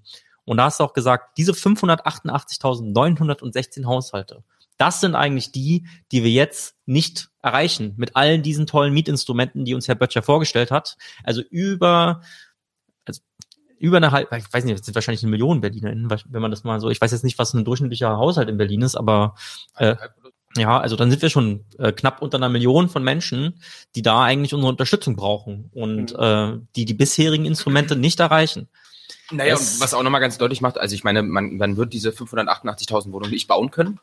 Das ist ausgeschlossen. Ja. Äh, insofern äh, auch das nochmal ist Bauen auf jeden Fall nicht die einzige Lösung, sondern auf jeden Fall brauchen wir Neubau, äh, aber wir brauchen eben auch ganz viele andere Instrumente eigentlich um diese Lücke tatsächlich zu schließen. Und es ist auch keine Option, also deswegen ist auch noch mal gut, über diese Zahlen zu sprechen, waren zwar sehr viele Zahlen auch heute, aber es ist ja auch komplex und äh, so. Äh, aber diese eine Milliarde werden wir halt auch nicht haben. Also finde ich wieder nochmal auch wirklich gut, diese Zahl zu haben, weil die CDU ja hier auch die ganze Zeit durch die Stadt läuft und sagt, wir, äh, äh was soll das mit dem Mietendeckel und so, wir machen einfach noch ein Berliner Wohngeld, ein zusätzliches oder sowas und zahlen einfach noch so eine Lücke zusätzlich. Das einfach nochmal eine Größenordnung auch zu haben, über was man da eigentlich spricht. Ja, Jan Börner sagt ja auch gerade, dass er inzwischen 50 Prozent seines Gehalts äh, für die Miete aufwendet. Da ist er leider wahrscheinlich nicht allein. Vielleicht mhm. nochmal der Hinweis äh, an alle, die jetzt live dabei sind, wenn ihr zwischendurch eine Frage habt ja, und die sich anbietet, dann stellt die auch gerne und dann können äh, Niklas und andere die vielleicht auch beantworten. Ähm, ansonsten, wir sind jetzt tatsächlich schon äh, bei anderthalb Stunden. Ich möchte vielleicht mal zusammenfassend äh, noch äh, ein Zitat von dir bringen, André, das ich mir direkt aufgeschrieben habe. Mietsteigerungen ist es offensichtlich egal, ob viel gebaut wird oder wenig und ob die Haushaltszahlen steigen oder nicht. Da kommen wir sozusagen zu deiner zweiten Hauptbotschaft eigentlich. Das Geschäftsmodell derjenigen, die ähm, die Wohnungen bereitstellen, ist das eigentlich Entscheidende, um zu erklären, wie diese horrenden Mietsteigerungen in den letzten Jahrzehnten gekommen sind. Wir haben vorhin in der äh, Grafik gesehen, ab Mitte der Nullerjahre, als äh, Rot-Rot damals die öffentlichen Bestände veräußert hat, ab dann fing der Anstieg eben an, äh, statistisch sichtbar zu werden und sich zu entkoppeln von den Bestandsmieten. Ähm, ja, also das ist, glaube ich, auch eine der Kernlernen, die man äh, hätte man äh, zugehört sozusagen aus, äh, rausziehen kann aus deinem Vortrag. Wer den übrigens nachgucken möchte, nochmal der Hinweis, in äh, den Kommentaren habe ich den Stream nochmal verlinkt, da kann man alle Experten nochmal hören. Vielleicht äh, kommen wir dann Herrn, zu Herrn Simons, die einzige Version, die auch mit Professor Simons vorgestellt wurde, äh, von ähm, Frau Dolberg-Melin. Und ähm, wenn man seine Kernbotschaft zusammenfasst, dann ist es ja eigentlich, wir müssen uns ja alle keine Sorgen machen, weil die Leute ziehen gar nicht mehr nach Berlin. Und überhaupt, die Löhne steigen, es gibt mehr Akademikerinnen, aber das läuft aus, das wird sich jetzt automatisch irgendwann angleichen. Also wenn man das so richtig schön zuspitzt, dann ist das seine Botschaft, die er da hatte. Und interessanterweise ist da ja auch direkt dann der andere Herr Dr. Holmes reingegrätscht in der Fragerunde und hat gesagt, naja, also angesichts des Fachkräftemangels und des Bedarfs, das wir an Arbeitskräften in, in der Stadt haben, hält er es für ausgeschlossen, dass der Zuzug plötzlich abbrechen wird. Selbst wenn man die alle in Homeoffice lässt, irgendwo in Düsseldorf oder, na gut, Düsseldorf sind die Mieten auch teuer, mhm. äh, oder in, in Jena oder so. In der Uckermark, haben ja, wir ja gehört. Genau. genau. Also wirklich sehr bunte Grafiken hat er parat gehabt, die wirklich auch sehr schön aussahen, mhm. letztendlich beweisen sollten, anhand der Corona-Jahre, dass äh, der Zuzug nach Berlin aufhört und die Leute aus Berlin wegziehen stattdessen. Hm. Das ist, glaube ich, also war zumindestens der glaube ich, im, im, im Reigen der angehörten Sachverständigen der, der überraschendste Vortrag. Also, mhm. ja, wenn man, wenn man mhm. sich vorher die Konstellation so angeschaut hat, ja, dann ist ja klar, irgendwie Christoph Trautvetter, der sich im Projekt, ähm, wem gehört Berlin mit den Strukturen von, von großen finanzialisierten Eigentümern ähm, und, und daneben beschäftigt hat, der wird irgendwas dazu bringen, der Mieterverein, der wird irgendwie aus der Mietersicht sagen, André Holm von der Humboldt-Uni, na, der wird wieder irgendwie was zur Wohnungsmarktentwicklung und zur sozialen Wohnversorgung sagen, ähm, die Landesverwaltung zu den Instrumenten, die IBB zur Wohnungsmarktlage. Und bei Empirica, wenn wir da vorher irgendwie uns unterhalten haben, was ist zu erwarten, dachte man, haben dann immer geguckt, was hat dann Empirica zuletzt alles veröffentlicht, dann was haben die immer veröffentlicht? Die haben immer veröffentlicht, also das sozusagen nur bauen, bauen, bauen hilft und dass es irgendwie Filtereffekte im Wohnungsmarkt gibt, um nochmal zu belegen, dass das Bauen, Bauen, Bauen wirklich hilft.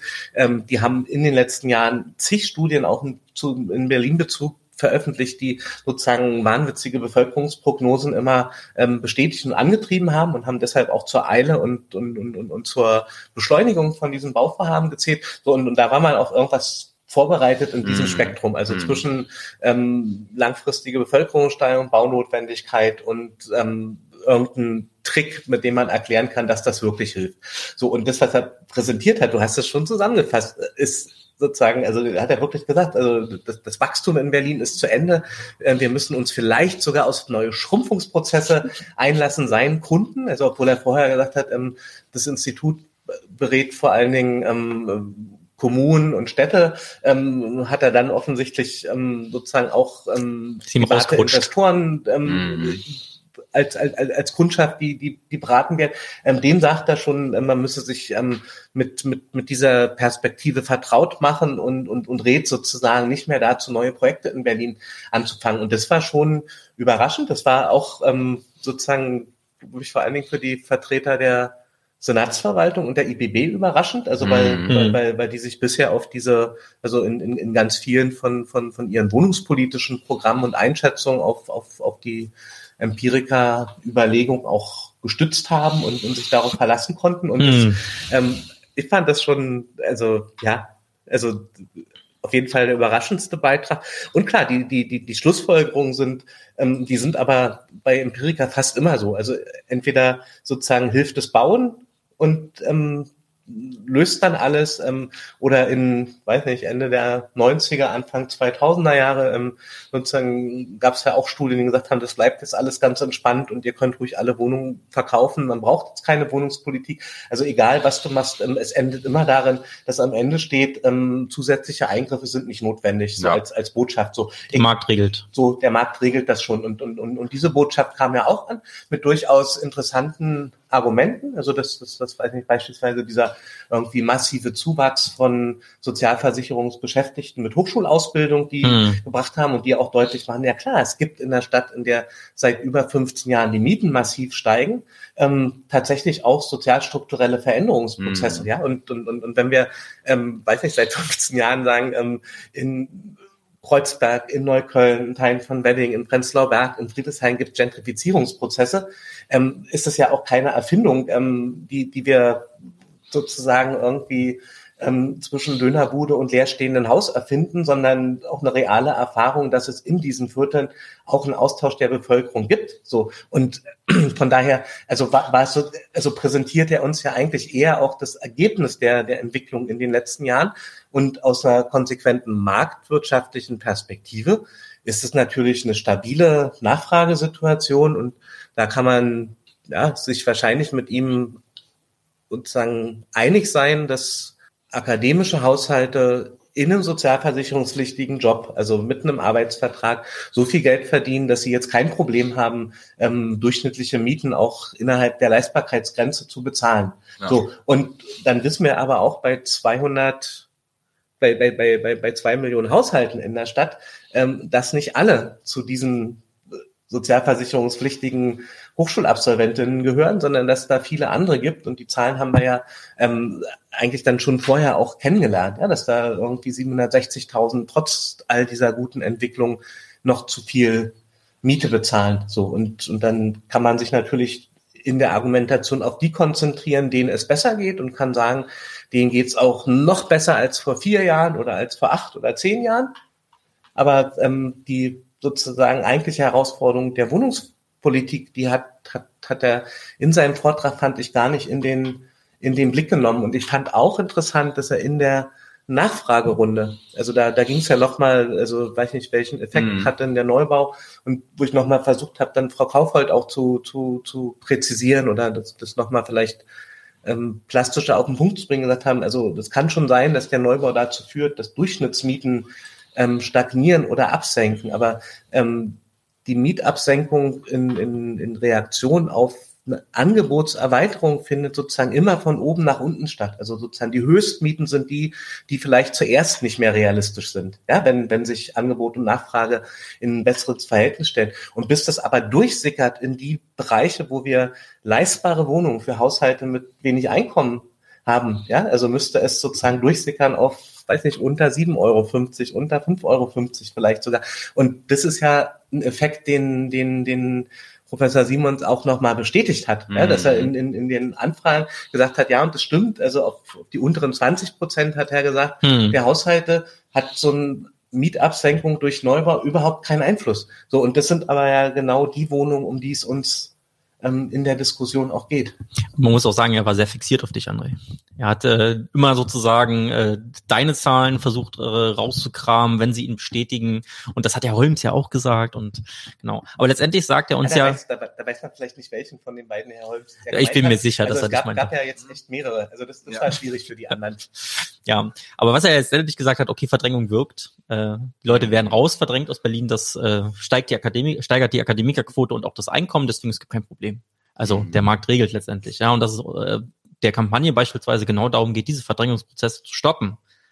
Das hat ihn jetzt gar nicht so interessiert, eigentlich. Ja, also finde ich auch war der bemerkenswerteste Vortrag so ähm, äh, mit mit nochmal äh, einer ganz anderen Perspektive, so ja. die man die man auch haben kann, aber die natürlich einem sehr fern liegt auch. Aber äh, insgesamt ja, also irgendwie spannend auf irgendeine Art und Weise, aber irgendwo natürlich auch ähm, äh, absurd, wie man sozusagen zu solchen Einschätzungen kommen kann. Ja. Und was, was ich total lustig fand, er hat ja in so einer launigen Nebenbemerkung ja. ähm, an einer Stelle auch gesagt, nachdem er seine Zahlen präsentiert und dass er es deshalb auch sehr gut findet, ähm, dass, dass, dass die Senatsverwaltung oder die Regierung in Berlin ja auch gewillt ist, den Stadtentwicklungsplan Wohnen und seine Zielzahlen nochmal zu überarbeiten. Mhm. Ja, und das macht aus, aus also wenn, wenn ich sage hier, es gibt jetzt völlig andere Bedingungen, wir schrumpfen jetzt, macht das totalen Sinn. Der Grund, warum im Koalitionsvertrag drinsteht, ähm, die Zielzahlen im Stadtentwicklungsplan Wohnen sollen überarbeiten, ist, soweit ich das verstanden habe, eine Intervention der SPD die gesagt hat, ähm, nachdem die baufeindliche Senatorin in den, bei der letzten Erarbeitung die Zahlen künstlich runtergerechnet hat, müssen wir jetzt mal mit den richtigen Zahlen ran. Also sozusagen der Impuls, den Stadtentwicklungsplan Wohnen zu überarbeiten, kommt eigentlich daher, die Zahlen noch aufzustocken, weil, weil, weil, weil es die Vermutung gibt, dass der Bedarf noch viel größer ist als im Stadtentwicklungsplan Wohnen zurzeit festgelegt, also ja, ja. 200.000 Wohnungen und, und das dann sozusagen von Empiriker-Seite, die früher immer als sozusagen Ge Gewährsdaten, ja. Grundzeugen für, für, für, für, für die eigene ähm, Bedarfsberechnung mit herangezogen worden. Wenn der jetzt sagt, ja, ihr müsst es jetzt neu berechnen, aber in die andere Richtung, ja. das ist schon das ziemlich skurril gewesen. Ja, also und ähm, weiß nicht, ich habe jetzt auch nicht geschafft, mit, mit Herrn Böttcher da von der Senatsverwaltung ähm, ausführlicher zu, zu besprechen und ähm, wie, wie sie damit umgehen. Also weiß nicht, wird jetzt Empiriker, also wird dann vermutlich ähm, in die Diskussion zur Neugestaltung des Stadtentwicklungsplans Wohnen wahrscheinlich nicht die zentrale ähm, Studie bekommen, um mm. den Wohnraumbedarf auszurechnen. Wohl wahr. Naja. Ähm, wir ähm, sind jetzt zeitlich schon recht weit fortgeschritten. Wir sind jetzt schon eine Stunde und 45 am Sprechen. Äh, das, also wir steigen hier richtig tief ein in die Thematik. Ähm, als nächstes, äh, also man kann auf jeden Fall abschließend mal festhalten, dass es ziemlich spekulativ war, die Vermutung von Empirica, dass jetzt äh, sich der Zuzug erledigt hat. Mhm. Ähm, als nächstes war dann Rusbe äh, da ähm, der vor allen Dingen mal so ein bisschen tiefer eingestiegen ist, äh, wie so diese Immobilienkonzerne eigentlich funktionieren und wie sie ihre Profite erwirtschaften. Ich würde vorschlagen, dass wir jetzt gar nicht da so tief reingehen, sondern vielleicht äh, ihn für eine der folgenden Sendungen mal anfragen, ob er nicht mal Bock hat, äh, das nochmal genauer äh, vorzuführen. Ähm, interessant an der Stelle ist aber, dass es da auch noch eine kleine Aktion von DWE gab. Und zwar haben die Mieter und Mieterinnen äh, aufgegriffen und äh, eingeladen zu der Kommissionssitzung und die haben dann allen der Expertenkommissionsmitglieder, also nicht der Sachverständigen, sondern der ExpertInnen, also den mhm. Rechtswissenschaftlern, ein Exemplar ähm, des äh, Buches Wie Vergesellschaftung gelingt zum Stand der Debatte. Also Deutsche Wohnung und eigenen bringt nämlich ein Buch raus. Ähm, und äh, dort wird es vor allen Dingen darum gehen, ähm, dass sie ihre eigenen Texte, also zum Beispiel ihre Gesetzesentwürfe, ähm, dort veröffentlichen und eine Chronik der Initiative, was so alles passiert, Auszüge aus wichtigen, wichtigen amtlichen Gutachten und dann natürlich auch noch so Texte zu von Ralf Hofrauge beispielsweise Genossenschaften und Gemeinwirtschaft, Benedikt Jakobs, warum Neubau als erstes politisches Instrument für mehr bezahlten Wohnraum gefährlich ist und die Wohnungskrise nicht löst. Veröffentlichungstermin steht noch nicht, aber ich darf schon mal ankündigen, dass, wenn dann veröffentlicht wurde, wir zwei Exemplare bei 99 zu 1 verlosen werden. Kleiner Werbeblock zwischendurch. Ähm, als nächstes war dann noch Christoph Trauwetter von Trautvetter, Trautvetter mhm. genau, Ah, Entschuldigung, Herr Trotvetter, dass ich mir das falsch aufgeschrieben habe. Ähm, genau. Der äh, auch noch mal ein bisschen über die Eigentumsstrukturen sprach und auch noch mal darauf hingewiesen hat, dass man eigentlich auch noch nachbessern muss, weil bestimmte Konstruktionen nach den bisherigen Entwürfen durchrutschen würden, unter anderem äh, Blackwater und so. Und äh, da wollen wir jetzt auch nicht so tief einsteigen, glaube ich, weil es äh, hochkompliziert ist. Nein, es war sozusagen ganz interessant, weil es ja in einer Frage auch mit, mit aufgegriffen wurde, dass, dass diese sehr tiefen Einstieg in, in, in die Geschäftskonstellation mhm. von, von großen Immobilienportfolios in Berlin ähm, bedeutet, dass wenn wir diese Grenze von, von 3000 Wohnungen pro Unternehmen, die, die, die ja im, im, im Vorschlag von Deutsche Wohnen Co. enteignen formuliert wurde, tatsächlich nehmen, ähm, dass Christoph Trautvetter sehr deutlich gemacht hat, ähm, da wird man noch mal gründlicher recherchieren müssen, wer noch alles dazugehört. Und hat dann hm. ja Beispiele wie, wie auch Pierce Global, also einen sozusagen verstreuten Immobilienbesitz von drei Brüdern, die, glaube ich, in England sitzen, wo er sozusagen sehr deutlich zeigen konnte, na, die haben sozusagen mehrere Bestände in Berlin, die, die jeweils unter der 3000er Grenze sind, die aber immer den drei Brüdern am Ende gehören. Hm. Und wenn man die zusammenpackt, kommt man, glaube ich, auf 6.000 oder 7.000 hm. Wohnungen. Und, und, und von, von diesen Beispielen hat er mehrere genannt und hat deshalb gesagt, dass das in all diesen Kalkulationen, die ja bisher von der Senatsverwaltung des Inneren ähm, und auch von der Senatsverwaltung für Stadtentwicklung erarbeitet wurden, ähm, um, um, um, weiß nicht, die Rechtmäßigkeit oder die, die, die möglichen Kosten des Volksentscheids zu ähm, kalkulieren, ähm, dass, dass dies bisher unterlassen haben, ähm, tatsächlich strukturiert danach zu fragen, wie viele Wohnungen das eigentlich betrifft. Ja, also wir könnten jetzt also sehr formal sagen, ähm, es ist für eine Initiative völlig legitim, zu sagen, enteignet alle Wohnungsunternehmen mit mehr als 3000 Wohnungen. Es ist aber die Aufgabe der Regierung und der Verwaltung, ähm, genau herauszufinden, wer diese Wohnungsunternehmen sind. So, und, und bisher ist sozusagen eher umgekehrt. Also die Initiative mit ähm, all ihrer Recherchearbeit ist sozusagen dabei, Listen zu erstellen, welche Unternehmen dazugehören können. Und ähm, eine strukturierte Analyse von Eigentümerinnenstrukturen in Berlin gibt es bisher nicht. Und, und, und das fand ich total großartig in dem Vortrag von, von, von Christoph Trautvetter, dass er im Prinzip auch die Kommission aufgerufen hat, die ja für, also auch über ein bestimmtes Budget für, mm. für, für Gutachten etc. Ähm, verfügt, zu sagen, sich an der Stelle ähm, tatsächlich eine informierte Entscheidung zu ermöglichen durch die Beauftragung eines Gutachtens oder auch durch, durch die Forderung, dass bestimmte ähm, Transparenzgesetze in Berlin durchgesetzt werden, die ähm, eine Möglichkeit für, für dafür, die, die es besser ermöglichen würden, diese Informationen über diese Geschäfts- und Eigentümerstrukturen tatsächlich zu, zu, zu eruieren. Und, und das fand ich einen ähm, sozusagen sehr interessanten Move in, in der in, in, in, in, in, in der Rolle als Sachverständiger da tatsächlich auch einen praktischen Vorschlag zu formulieren und ähm, kann man echt gespannt sein, ob sich das die ähm, Kommission zu, zu Herzen nimmt. So. Und, und, und also das, das war mein Verständnis. Mhm. Und das Verständnis von, von einem der, der Juristen, die dann auch gefragt haben, war ein völlig anderes. Hat gesagt, ach, ähm, so wie Sie das erklärt haben, also scheint ja die Festlegung mit den 3000 völlig willkürlich zu sein. Ja, also wo, ja. wo, wo es sozusagen eher darum geht, dass es sicher auch nochmal eine Diskussion geben muss, ähm, wie definiere ich diesen Kreis der sozialisierungsreifen Unternehmen und mhm. ähm, so im Moment ist ist erstmal gesetzt, weil es ja auch im Vorschlag der Initiative so formuliert ist, ähm, dass 3000 da eine gute Grenze mhm. ist und, und, und, und da hat fand ich Christoph Trautvetter auch schon deutlich gemacht. Es wird gar nicht so einfach sein.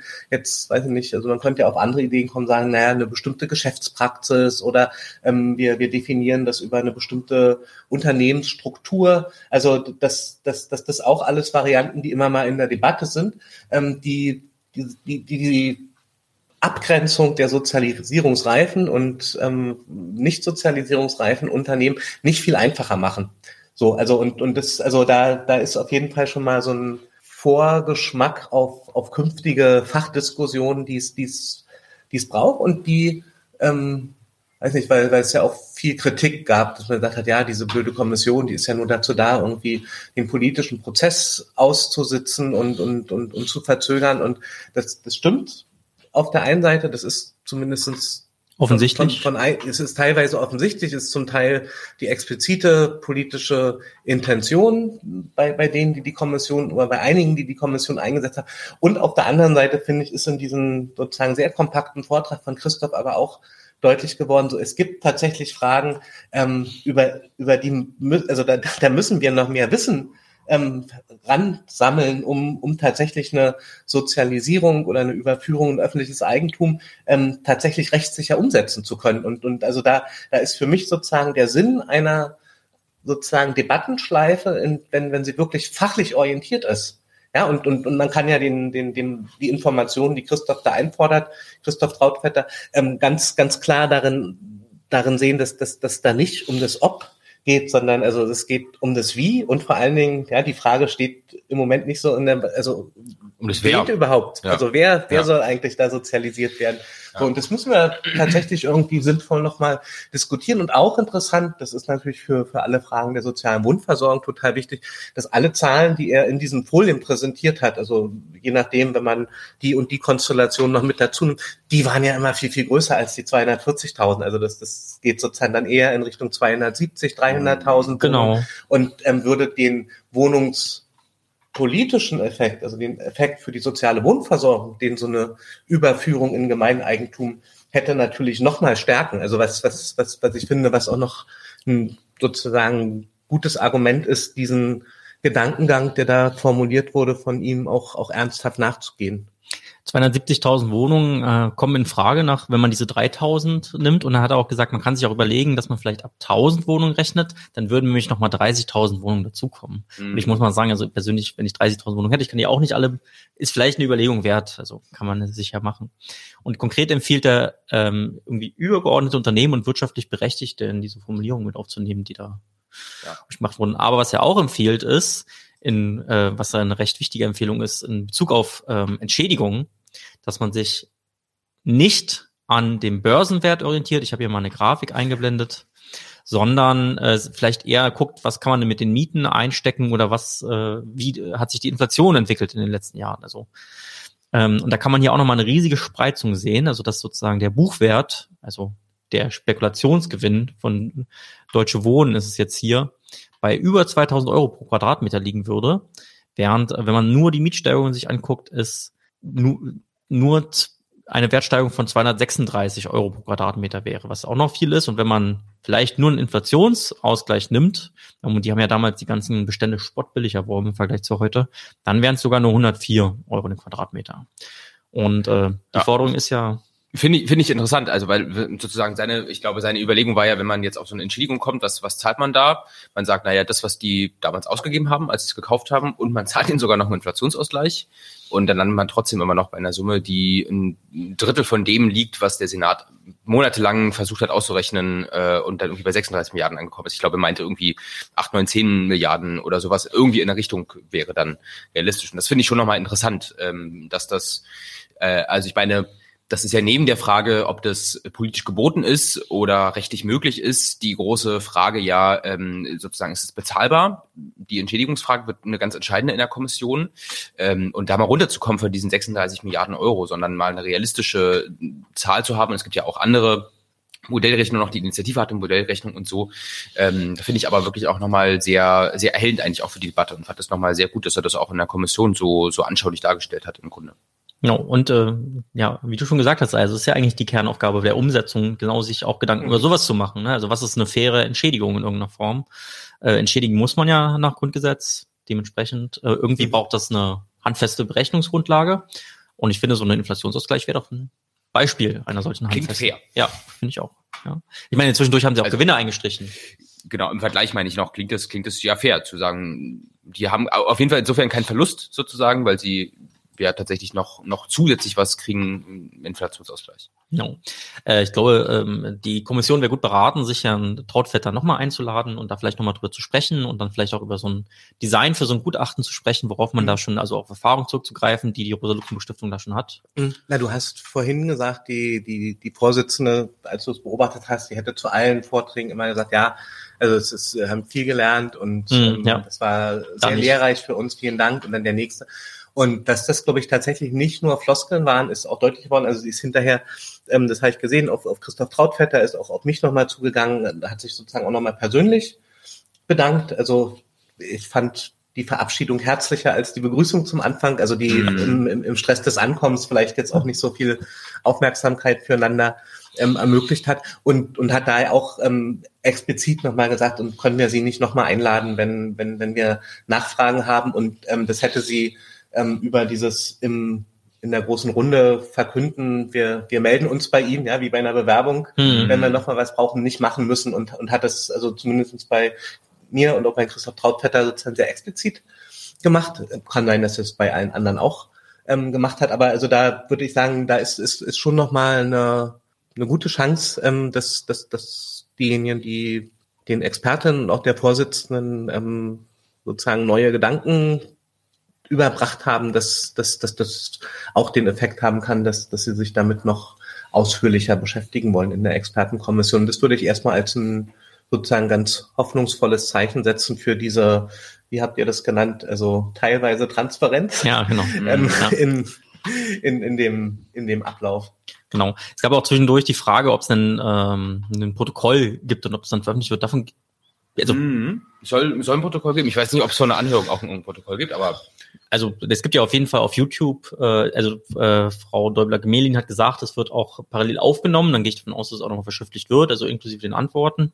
Aber ob das Protokoll und dann vor allen Dingen auch der nicht transparenten Sitzung dann auch veröffentlicht wird, ist die nächste Frage. Und wie umfangreich das ist, ist es ein mhm. Wortlautprotokoll oder so? Mhm. Das sind spannende Fragen, zu denen kommen wir vielleicht nachher kurz noch. Aber ja, na, sie hat im Prinzip ja auch wirklich, also Frau, Frau Hertha Däubler-Gmelin, also die Vorsitzende der Expertenkommission, sagen die Absurdität von, von nicht öffentlichen Sitzungen am Ende auf den Punkt gebracht.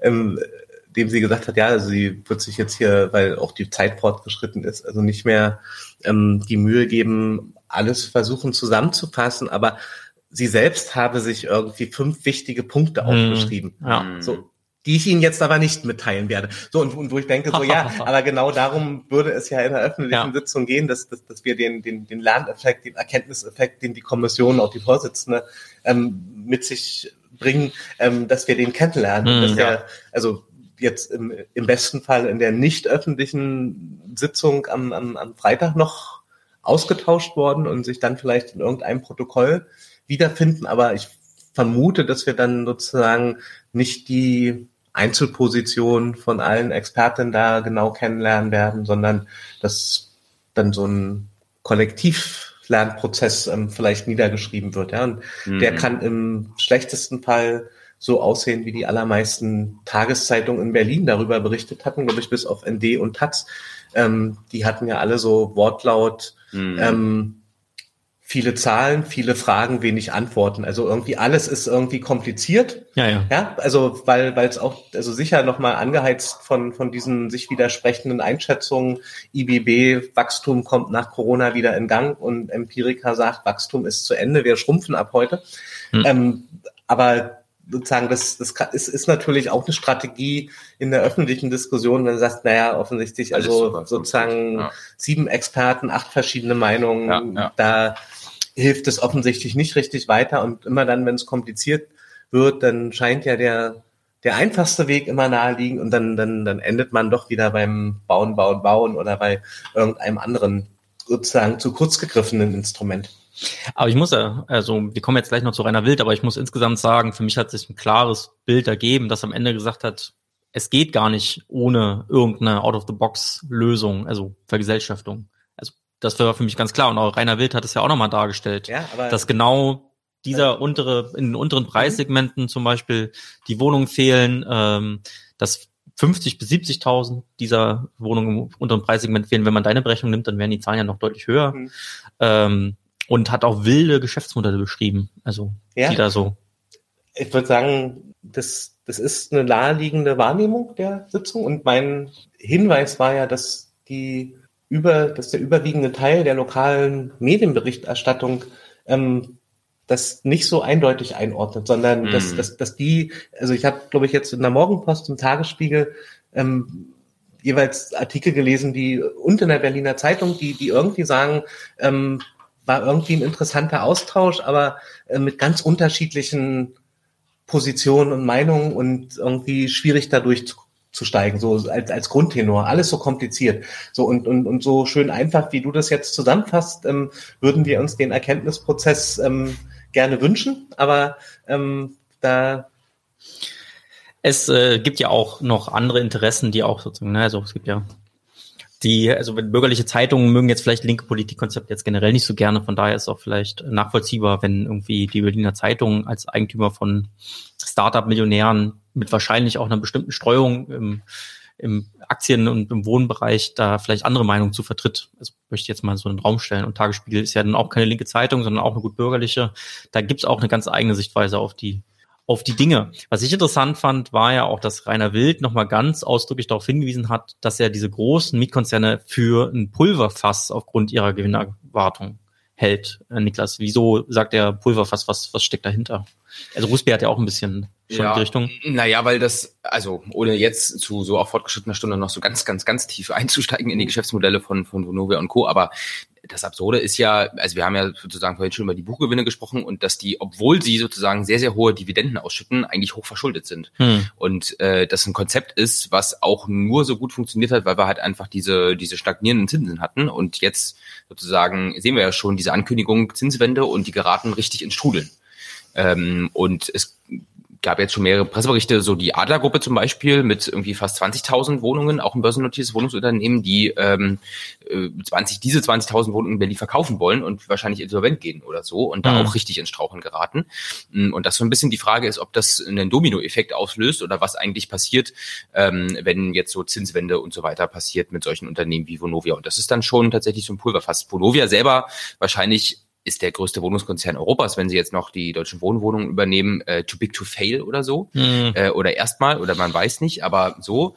Mh, aber was so unterhalb der, der Grenze von Vonovia passiert, ist, glaube ich, schon, schon interessant. Also ich glaube, ich würde auch diese Ankündigung ähm, von Rolf Buch jetzt hier, diese nochmal deutlichen Mieterhöhungen, äh, man geht äh, Richtung Rolf Inflation, der Chef von Volovia, mhm. genau, ähm, auch ein Stück weit äh, als, als Signal an die eigenen Aktionäre und Aktionäre verstehen gar nicht nur unbedingt als an die Mieterinnen und Mieter und als Kampfansage an die Politik sozusagen, ehrlich gesagt auch als Absage an dieses Wohnungsbündnis, aber hm, auch nochmal an die Aktionäre und Aktionäre, dass man da handlungsbereit ist weil sich auch einfach in den letzten Jahren der Anteil von dem, mhm. äh, was Vonovia so an Mieteinnahmen eingenommen hat und was dann als Dividende ausgeschüttet wurde, ist in den letzten Jahren immer weiter angestiegen, weil es quasi anstrengen musste.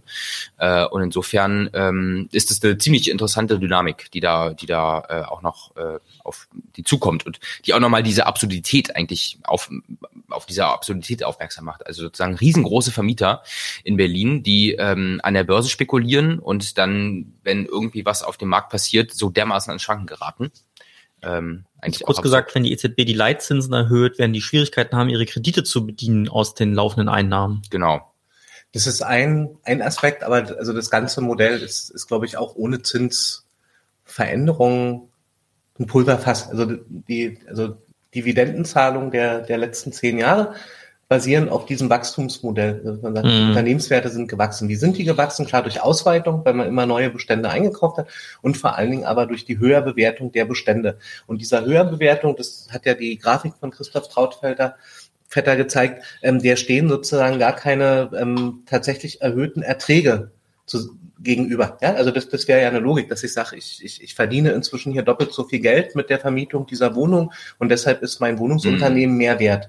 So, das, der Wert, ja, du hast jetzt gesagt, Buchwerte, fiktive Buchwerte, grundstücksbasierte Werte, Höchstertragspotenzialwerte, also tausend Begriffe mhm. dafür, was, was, was du dort als, als Wertgrundlage nimmst. Aber diese Wertsteigerung steht bisher nicht im Verhältnis zu den tatsächlichen Erträgen aus den Mieten. So, und, und da, da haben uns diejenigen, die, die sagen, ist da alles nicht so schlimm mit den großen Wohnungsunternehmen, immer gesagt, das kann euch doch egal sein. Also wenn, wenn, wenn die ihren Gewinn aus ihren Büchern machen und nicht aus den Mieten, dann muss ich doch das Mieterinteresse gar nicht regen. Das muss uns ja gar nicht berühren.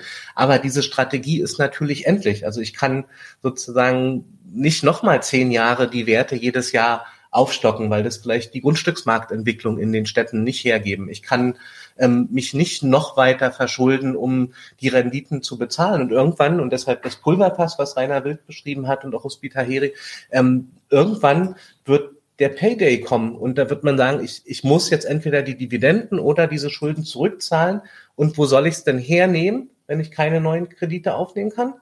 Dann muss ich jetzt wirklich an die Mieter ran. Dann muss ich die Mieten erhöhen und bevor die in Insolvenz gehen, werden die natürlich alles versuchen, das zu verhindern. So, und dieses Verhindern wird auf dem Rücken der Mieterin ausgetragen. Also das, das ist, das ist eigentlich relativ klar. Und, und wann, wann diese Bombe platzt, ja, darauf hat hm. Rainer Wild hingewiesen. Ähm, das wird jetzt von den, den Rahmenbedingungen sicher nochmal abhängen. Das kann beschleunigt werden, dass so eine Immobilienblase auch ähm, an, ans Ende gerät. Aber es ist eigentlich absehbar. Ja? Und das, es gab noch nie eine Hochspekulationsphase, die am Ende nicht geplatzt ist. Ja? Das, also die, die, die Zyklen werden ja eigentlich immer kürzer und man weiß das. Ja, und jedes Mal, wenn, wenn dann so ein Unternehmen da ist, dann, dann sagen uns alle, aber diesmal ist nicht damit zu rechnen.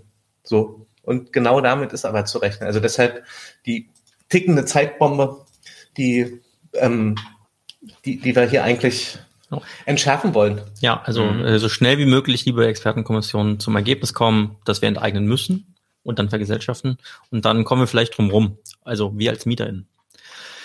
Ähm, er wies auch nochmal darauf hin, dass es eigentlich eine, de facto nur eine 7% Förderquote von neu gebauten Wohnungen gibt und irgendwie war, war das letztes Jahr 10.000, nee, 1.011 Wohnungen nur gefördert mhm. wurden, was auch äh, jetzt nicht unbedingt dafür spricht, dass Herr Böttcher sich wirklich dieses Instrument als das Erfolgsinstrument ans Revers heften kann.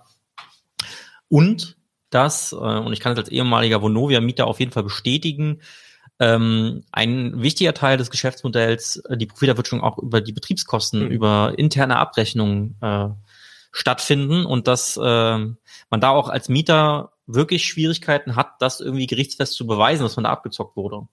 Also äh, bei mir war es äh, der Hof, der äh, irgendwie relativ viel Geld in der Bewirtschaftung, also in der Gartenpflege gekostet hat. Und da ist halt einmal im Jahr so ein Traktor vorbeigekommen, hat mal den Rasen gemäht und das war's. Aber auf der Nebenkostenrechnung sah das schon ein bisschen, also Ne, also da sah es dann nicht so aus wie so diese halb vertrocknete Wüste, die ich dann de facto im Hof mhm. hatte, sondern äh, als wenn da irgendwie ein Rosengarten, nach dem mhm. Motto, äh, mhm. platziert worden wäre. Mhm. Ich bin froh, dass ich da nicht mehr wohne, aber genau. Ähm, Maschinelle Pflege der Grünfläche oder irgendwie sowas. Ja. Das kann man mit einmal Traktor im Jahr machen. Das könnte man auch mit ja, genau. regelmäßigen Einsätzen ja. regeln. Genau, und letztendlich kann man, also äh, hat er ja auch nochmal schön dargestellt, also man müsste ja letztendlich dem Vermieter nachweisen, dass es billiger geht. Und das kannst du als Mieter quasi gar nicht. Also ist es quasi aussichtslos, das zu versuchen. Und auf diese Art und Weise kann man eben durch interne Verrechnungen sich da die schönsten Rechnung zusammenschustern und am Ende halt seine Profite daraus erwirtschaften. Und Vonovia hat ja auch unglaublich viele Unterfirmen, äh, mhm. mit denen sie das dann irgendwie regeln. Mhm. Ne? Ja, na gut, also äh, spannend und auch spannend nochmal die Fragerunde danach, die ja auch, wir hatten vorhin schon kurz drüber gesprochen, auch gezeigt hat, irgendwie, also dass man vielleicht auch einen Eindruck entwickeln konnte, wer da so pro und wer da so kontra Vergesellschaftung auch war. Also das hat sich dann eher nicht so als so eine ich habe was nicht verstanden, also teilweise auch, aber meistens hatte ich eher den Eindruck, dass das genutzt wurde für so Statements, was das Eingangsstatement äh, von Frau Dolberg-Mehlin ja ziemlich konterkariert hat, dass es hier nicht äh, sich um politisches Gremium handelt. Also der Herr äh, Professor Dohner und der Professor Dr. Eichberger ähm, äh, sind mir da besonders hervorgestochen, beide von der SPD, glaube ich, ins Spiel gebracht, ähm, dass die ähm, eher Statements und eher sozusagen Genau. Schöne Anmerkung von Herrn Rödel aus der Freien Universität Berlin zu Empirica. Das, da muss ich ein bisschen schmunzeln. Äh, der hat ja eigentlich auch nur nochmal hervorgehoben, dass das äh, ziemlich wackelige Annahmen sind, auf denen mhm. Empirica da ihre Expertise aufgebaut hat. Gut, aber das war jetzt der offizielle Teil und dann gab es ja noch einen zweiten Teil äh, und ähm, da wissen wir jetzt gar nicht so richtig, was da stattgefunden hat. Also was da besprochen wurde, also ob es jetzt zum Beispiel sowas wie einen Fahrplan gibt, äh, wann was behandelt werden soll. Mm, es gab ja so ein bisschen Streit um die Geschäftsordnung. Mhm. Gibt es denn da neue Entwicklungen, Niklas? So richtig sicher ist da eben auch noch nicht wirklich was. Ähm, es gibt ja zumindest sozusagen die Aussage, äh, das habe ich jetzt so, so gehört aus der Kommission, dass äh, Mittwoch alle Dokumente fertig sein sollen, so und dass das dann auch äh, relativ bald online gestellt wird. Eigentlich soll es auch eine Website geben für die Kommission.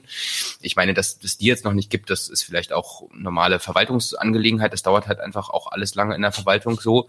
Ähm, das ist schon richtig, aber dem Grunde nach soll es eine eigene Website für diese Expertenkommission geben, wo eben auch der Arbeitsplan abgebildet ist und so. Und genau, ich meine, was wirklich nochmal einfach heftige Konflikte waren, war die Öffentlichkeit der Sitzungen. Äh, da gibt's ja eigentlich im Senatsbeschluss eben die Passage im Grundsatz öffentlich soll die Kommission arbeiten ähm, dass man von im Grundsatz öffentlich arbeiten auf alle Sitzungen finden nicht öffentlich statt, kommt, ist nun schon eine ziemlich weite Überdehnung, wirklich sagen. Und dazu hat es auch Gespräche im Senat gegeben und äh, dass man sich da jetzt sozusagen auch nochmal mit ähm, Hertha Dörberg-Melin ins Genehm setzt. Weil ich meine, auch bei dieser öffentlichen Anhörung hat man, glaube ich, nochmal gesehen, dass es, also erstens gab es ein großes öffentliches Interesse, das stand in jeder Tageszeitung irgendwie sozusagen, wenn auch mit unterschiedlicher Perspektive, aber wurde nochmal darüber berichtet. Selber sehr viele Leute äh, äh, kenne, die das irgendwie live verfolgt haben, die vor Ort waren und so. Also es gibt ein großes öffentliches Interesse an der Kommissionsarbeit. Ähm, und ich meine, was ja auch allein dadurch nochmal belegt ist, dass eine Million der Berlinerinnen und Berliner dafür abgestimmt haben. Und insofern ist, glaube ich, gerade die Öffentlichkeit ähm, auch insofern nochmal wichtig, äh, ein Stück weit einen, also auch wenn es sehr viele jetzt in der Initiative nicht haben und ich auch nicht mal begrenzt, aber einen Vertrauen sozusagen in diese Kommission gewinnen, weil einfach auch nachvollziehbar ist, was dort passiert, wer da wie argumentiert und so. Und das bedeutet nicht, dass alles jetzt im Livestream übertragen werden muss, aber eine ganze Menge. Aber wir wissen jetzt noch nicht genau, wie, was in dieser Geschäftsordnung steht. Äh, zur Öffentlichkeit der Sitzungen, was ich jetzt bisher so mitbekommen habe, ist, dass es eher wahrscheinlich dann wieder solche Formate geben wird, wie es jetzt lief. Also ein Tag öffentliche Anhörungen zu einem Spezialthema oder sowas und dann die Diskussion der Kommissionsmitglieder aber untereinander quasi äh, im nicht öffentlichen Teil, aber eine Form von Protokollen, keine Wortprotokolle, aber irgendwie Ergebnisprotokolle, wo aber auch nicht so richtig klar ersichtlich wird, wer hat jetzt was vertreten oder gesagt, was hat sich jetzt so durchgesetzt als Meinung vielleicht mhm. oder so. Also alles insgesamt äh, relativ schwierig ähm, und wäre dann auch sehr schade, wenn man quasi am Ende auf so einen Abschlussbericht warten muss, der dann halt nicht so ausführlich sein kann und so. Und ähm, genau. Das wäre wirklich bitter. Und da muss ich auch als linke Mitglied selber nochmal sagen, das wäre auch eine krasse Niederlage für die Linke. Also auch äh, von den Senatsmitgliedern in der Linken, die sich ja die Transparenz äh, ganz primär auf die Fahne geschrieben hatten. Und ich finde, dass tatsächlich auch eine nachzuvollziehen, welches Kommissionsmitglied welche Position vertritt, auch mit den konkreten Argumenten eigentlich schon wichtig wäre, um tatsächlich Transparenz zu haben. Und wenn es jetzt so ein halb undurchsichtiges Ergebnisprotokoll ist, dann hm, ich persönlich würde es tatsächlich bevorzugen, dass man alles mitstreamt. Also das wäre eigentlich das, was ich unter Transparenz verstehe. Also ist klar, der Raum ist begrenzt und man kann nicht immer einen Kinosaal buchen, aber Streaming und auch Abrufbarkeit danach wären mhm. eigentlich das, was ich unter Transparenz verstehe. Und wenn das nicht zustande kommt, ähm, wäre das schon eine krasse Enttäuschung. Sehe ich im Grundsatz genauso, äh, weil ich meine, ich habe jetzt häufiger auch in den letzten Wochen, Monaten immer das Argument gehört, na ja, die brauchen aber auch mal die Möglichkeit, mal über irgendwas zu sprechen, ohne dass das gleich alles so aufgefasst wird und so weiter.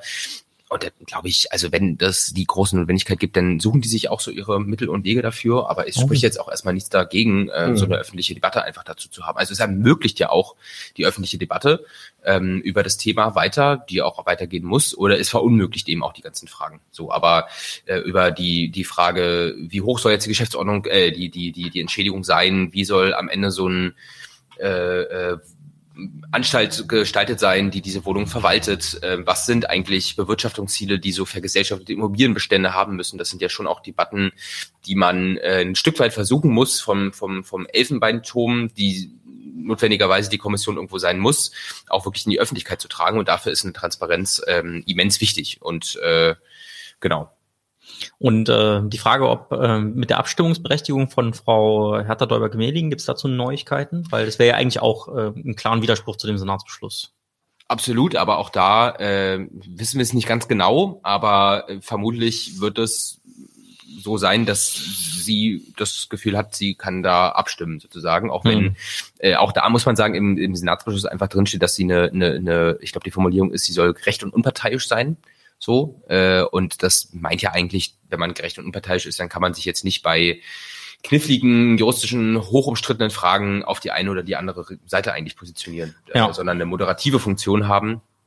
Ähm, und das wäre dann eigentlich an der Stelle schon wirklich auch wichtig und angebracht.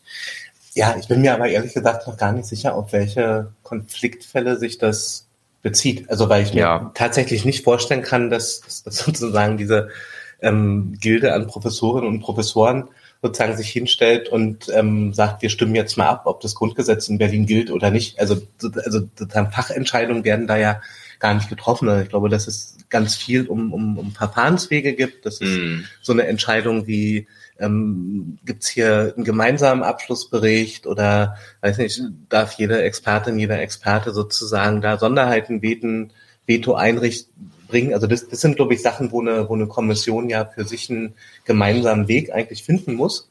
Und zu solchen Verfahrensfragen kann ich mir sehr gut vorstellen, ähm, dass, dass, dass sie sich da als Vorsitzende gerne mit stärker einbringen würde, ähm, was letztendlich ja ähm, nur dann gerechtfertigt ist, wenn sie Selbstzweifel an ihrer Moderationsfähigkeit hat. Also wenn, wenn ich wirklich gut moderieren kann, dann finde ich ja mit allen eine gemeinsame Lösung und, und dieses irgendwie als weiß nicht, wie, wie nennt man das hier, der also wenn du überlegst, würde ich nur kurz so, einwerfen, also dass die, die das sozusagen ausschlaggebende, ja, ja, die Ausschlag, Zünglein an der Waage. das genau. Zünglein an der ja, Waage. Genau. Also wenn wenn die Vorsitzende gern Zünglein an der Waage sein will, dann, dann muss danke, dann ähm, sozusagen spricht es ja dafür, dass dass sie ähm, die anderen Sachen, die man von der Vorsitzenden eigentlich erwartet, ähm, offensichtlich als sehr schwierig ein, einschätzt. Ja. So, also meine Erwartung wäre ja die und äh, sie hat jetzt finde ich in dieser öffentlichen Sitzung schon einen souveränen Eindruck gemacht. Genau. Also, also in dieser öffentlichen Sitzung hat sie auch sozusagen neutral und unparteiisch moderiert, aber das erstens kann sich das ändern, wer Herr oder Herrin des Verfahrens ist, ja, ja, ja. kann mit dem Verfahren natürlich auch schon bestimmte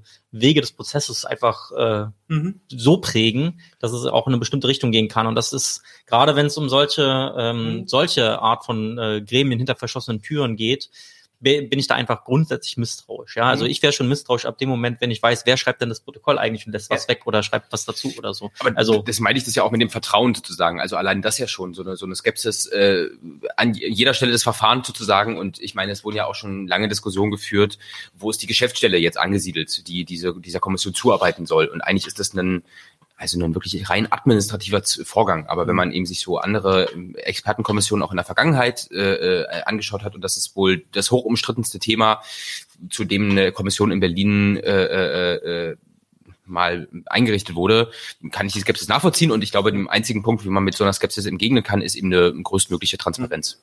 Na, was mir, also sozusagen souveräne Leitung, auf, aufgefallen ist, es gab, so hatte ich vorher gehört, offensichtlich ähm, innerhalb der ExpertInnen ähm, eine Diskussion, also klar, über die, welche Sachverständigen sollen da geladen werden und dann offensichtlich auch die Choreografie des, des Ablaufes, in welcher Reihenfolge soll ich mhm. sprechen. Und da, da weiß ich nicht, was, was die Positionen waren, aber es war offensichtlich eine, eine latent strittige Frage. Ähm, da hat sie als Vorsitzende sozusagen sehr resolut reagiert und hat gesagt, wir machen das jetzt in alphabetischer Reihenfolge mhm. und setzen ähm, den Herrn Taheri, der ja von der Initiative kommt, sozusagen ganz nach vorne das, das war ihr Vorschlag, ähm, bevor die Sitzung losging. Und dann hat Rusbi Tahiri ähm, offensichtlich ihr in einem kurzen Kommunikation sehr deutlich gemacht, dass ähm, das so also wirken würde, als würde ihm der Sachverstand aberkannt werden, wenn er sozusagen außerhalb der Reihe der Sachverständigen spricht. Und dann hat sie kurz überlegt und hat gesagt, gut, dann takten wir sie in die alphabetische Reihenfolge ein dann war ja schon ein Prozedere da. Da hat Herr Böttcher angefangen und hat in seinen ersten zwei Sätzen gesagt, dass es jetzt wirklich schwierig ist, weil er ohne die Zahlen der IBB sein Argument gar nicht richtig entfalten kann. Und dann hat mhm. sie von vorne ähm, sozusagen entschieden, dass dann der Herr Holm von der IBB aber vorgelassen wird, so dass, dass die beiden dann am Anfang standen. Was, was für jetzt die Gesamtperformance von Senatsseite ähm, glaube ich, eher schlecht war. Also weil die mhm. keine Chance mehr hatten, auf die anderen Vorträge in irgendeiner Weise zu reagieren, mm. zu kommentieren oder Dinge nochmal anders zu betonen und einzuordnen.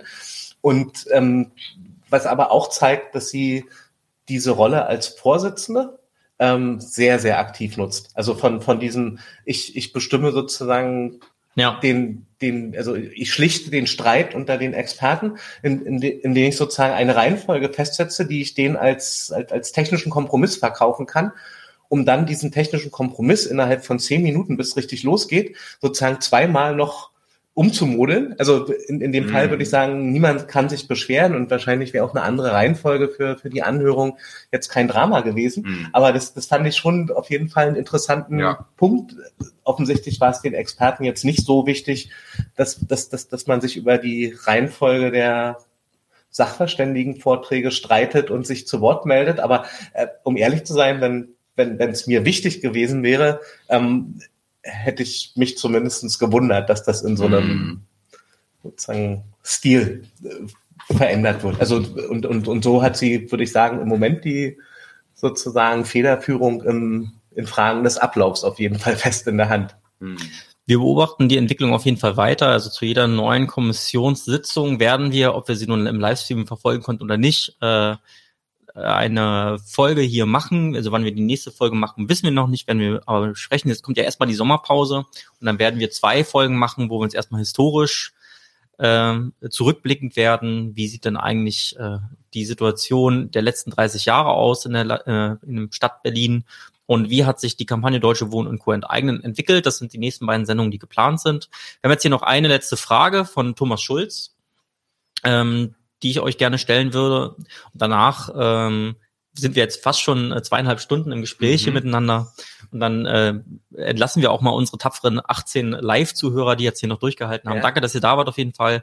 Und Thomas Schulz fragt, hat unser Entscheid schon die Wirkung, dass sogenannte Investoren mit dem Geschäftsmodell Mieter abzuzocken und eher die Finger von Berlin lassen? Wir haben ja gehört, Herr Professor Simons von Empirica rät seinen Investoren, äh, schon nicht mehr dazu, in Berlin zu investieren. Aber lässt sich das auch irgendwie tatsächlich an Zahlen absehen? Habt ihr da irgendeine Information zu? Also ich natürlich nicht.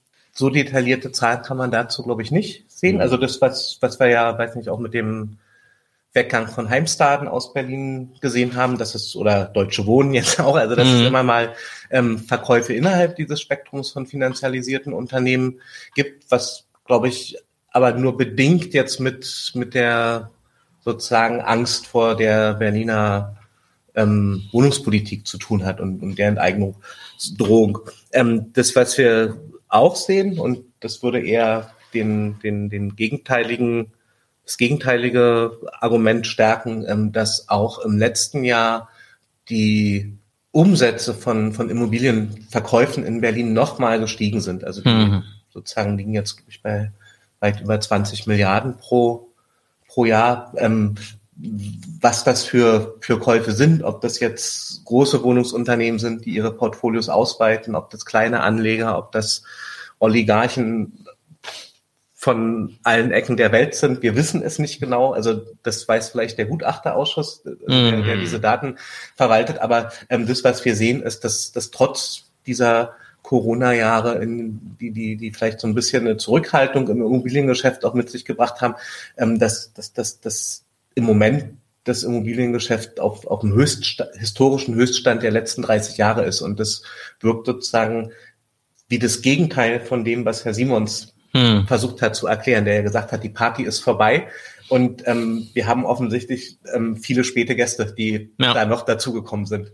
Das ist ja bei Blasen nichts Ungewöhnliches, bei Finanzblasen. Hm. Also so ja, gesehen ja. kann ja durchaus sein. Aber den letzten beißen die Hunde. Also das. Ja. Ich fand es ehrlich gesagt auch lustig, dass der, dass der meinte, äh, die Party ist vorbei, äh, der, der Simons, weil ich, äh, ich war letztens bei dem Immobilienkongress eingeladen. Das war sehr interessant. Ich dachte mir, da gehe ich einfach mal hin und diskutiere mit denen auf dem Podium. Äh, und da war auch die, also irgendwie von so einer Immobilienzeitschrift und wirklich nur so ähm, Pandion und andere Investoren, die gerade ziemlich äh, miese Bauprojekte in Berlin durchziehen und so. Äh, und auch einer Xkerven, äh, auch ja bekannt als so ein äh, Investor in Berlin. Und der hat auch auf die Frage, ist die Party in Berlin äh, vorbei, geantwortet, äh, die Party macht gerade eine große Pause. Wir hatten eine sehr große Party und wir werden auch weiter eine Party haben. Ähm, und das ist natürlich als Drogen zu verstehen und ich also sozusagen jetzt nur mal so auch als ähm, anekdotisch sozusagen würde ich auch denken, dass das wahrscheinlich noch keine konkreten Auswirkungen hat. Ähm, und wahrscheinlich ja andere äh, Aspekte einfach nochmal zu betrachten sind, die sozusagen so gerade passieren. Ähm, und ich sag mal so, alle, also manche oder große Teile der Regierung sich ja auch äh, in Berlin auch große Mühe geben, dieses Bild ja auch gerade zu entwickeln. Also ich meine, nochmal, wir haben ganz am Anfang über das Wohnungsbündnis gesprochen. Ich glaube, der zentrale Zweck von dem ist ja auch mhm. erstens mal so eine Handlungsfähigkeit zu, zu, zu inszenieren und gerade aber eben auch die, die, die privaten Immobilienkonzerne und die Immobilienwirtschaft als Partnerinnen ähm, ja auch im Grunde genommen zu inszenieren oder zu adressieren und zu mhm. sagen, die sind nicht das Problem und wir enteignen nicht, das ist eine rote Linie, sondern wir setzen uns mit denen an den Tisch und wenn wir gemeinsam mal über alles reden, dann schaffen wir es eben auch. Und ähm, deswegen wird einem ja, also genau sozusagen mit, mit größter Mühe versucht, äh, äh, das Investitionspotenzial oder so irgendwie in Berlin zu halten, würde ich mal sagen. Äh, Quintessenz ist, wir müssen auf jeden Fall weiterkämpfen auf den verschiedensten Ebenen, auf denen wir irgendwie kämpfen können. Also das bedeutet äh, für euch, liebe Zuhörer und Zuhörerinnen, dass ihr wachsam bleiben sollt. Und das bedeutet, hört auf jeden Fall die nächste Folge von 99 zu 1 Enteignungsupdate. Aber für heute verabschieden wir uns. Also sage ich einfach mal äh, Tschüss. Ciao. Leute, wir brauchen eure Hilfe. Wenn euch dieses Video gefallen hat, klickt auf Like, abonniert den Kanal und vergesst nicht das Glöckchen zu drücken, damit ihr benachrichtigt werdet, wenn wir neuen Content droppen. Außerdem solltet ihr uns überall folgen, wo wir verfügbar sind. Das ist Facebook, Instagram, Twitter und Twitch. Und wenn wir irgendwelche Ankündigungen machen oder Posts, dann shared, was das Zeug hält. Gebt uns all eure Liebe. Wir haben mittlerweile ziemlich signifikante Kosten. Wenn ihr es euch irgendwie leisten könnt, unterstützt uns doch auf Patreon. Dann kommt ihr auch in den Genuss verschiedener Vorteile, wie zum Beispiel Zugang zu unserer Discord-Community oder Zugang zu den ultrageheimen Patreon-Episoden, die wir dort posten. Außerdem könnt ihr uns natürlich auch über PayPal Spenden zukommen lassen. Außerdem haben wir mittlerweile einen eigenen Online-Shop. Das heißt, wenn ihr euch immer noch fragt, was ihr euren Lieben zu Weihnachten, Ostern oder sonst wie schenken könnt, geht dorthin und kauft duftes Merch. Alle Links dazu hier in der Beschreibung oder auch auf unserer Webseite 99 zu 1.de. Vielen Dank fürs Dabeisein, danke für die Unterstützung und wir sehen uns in diesem Theater.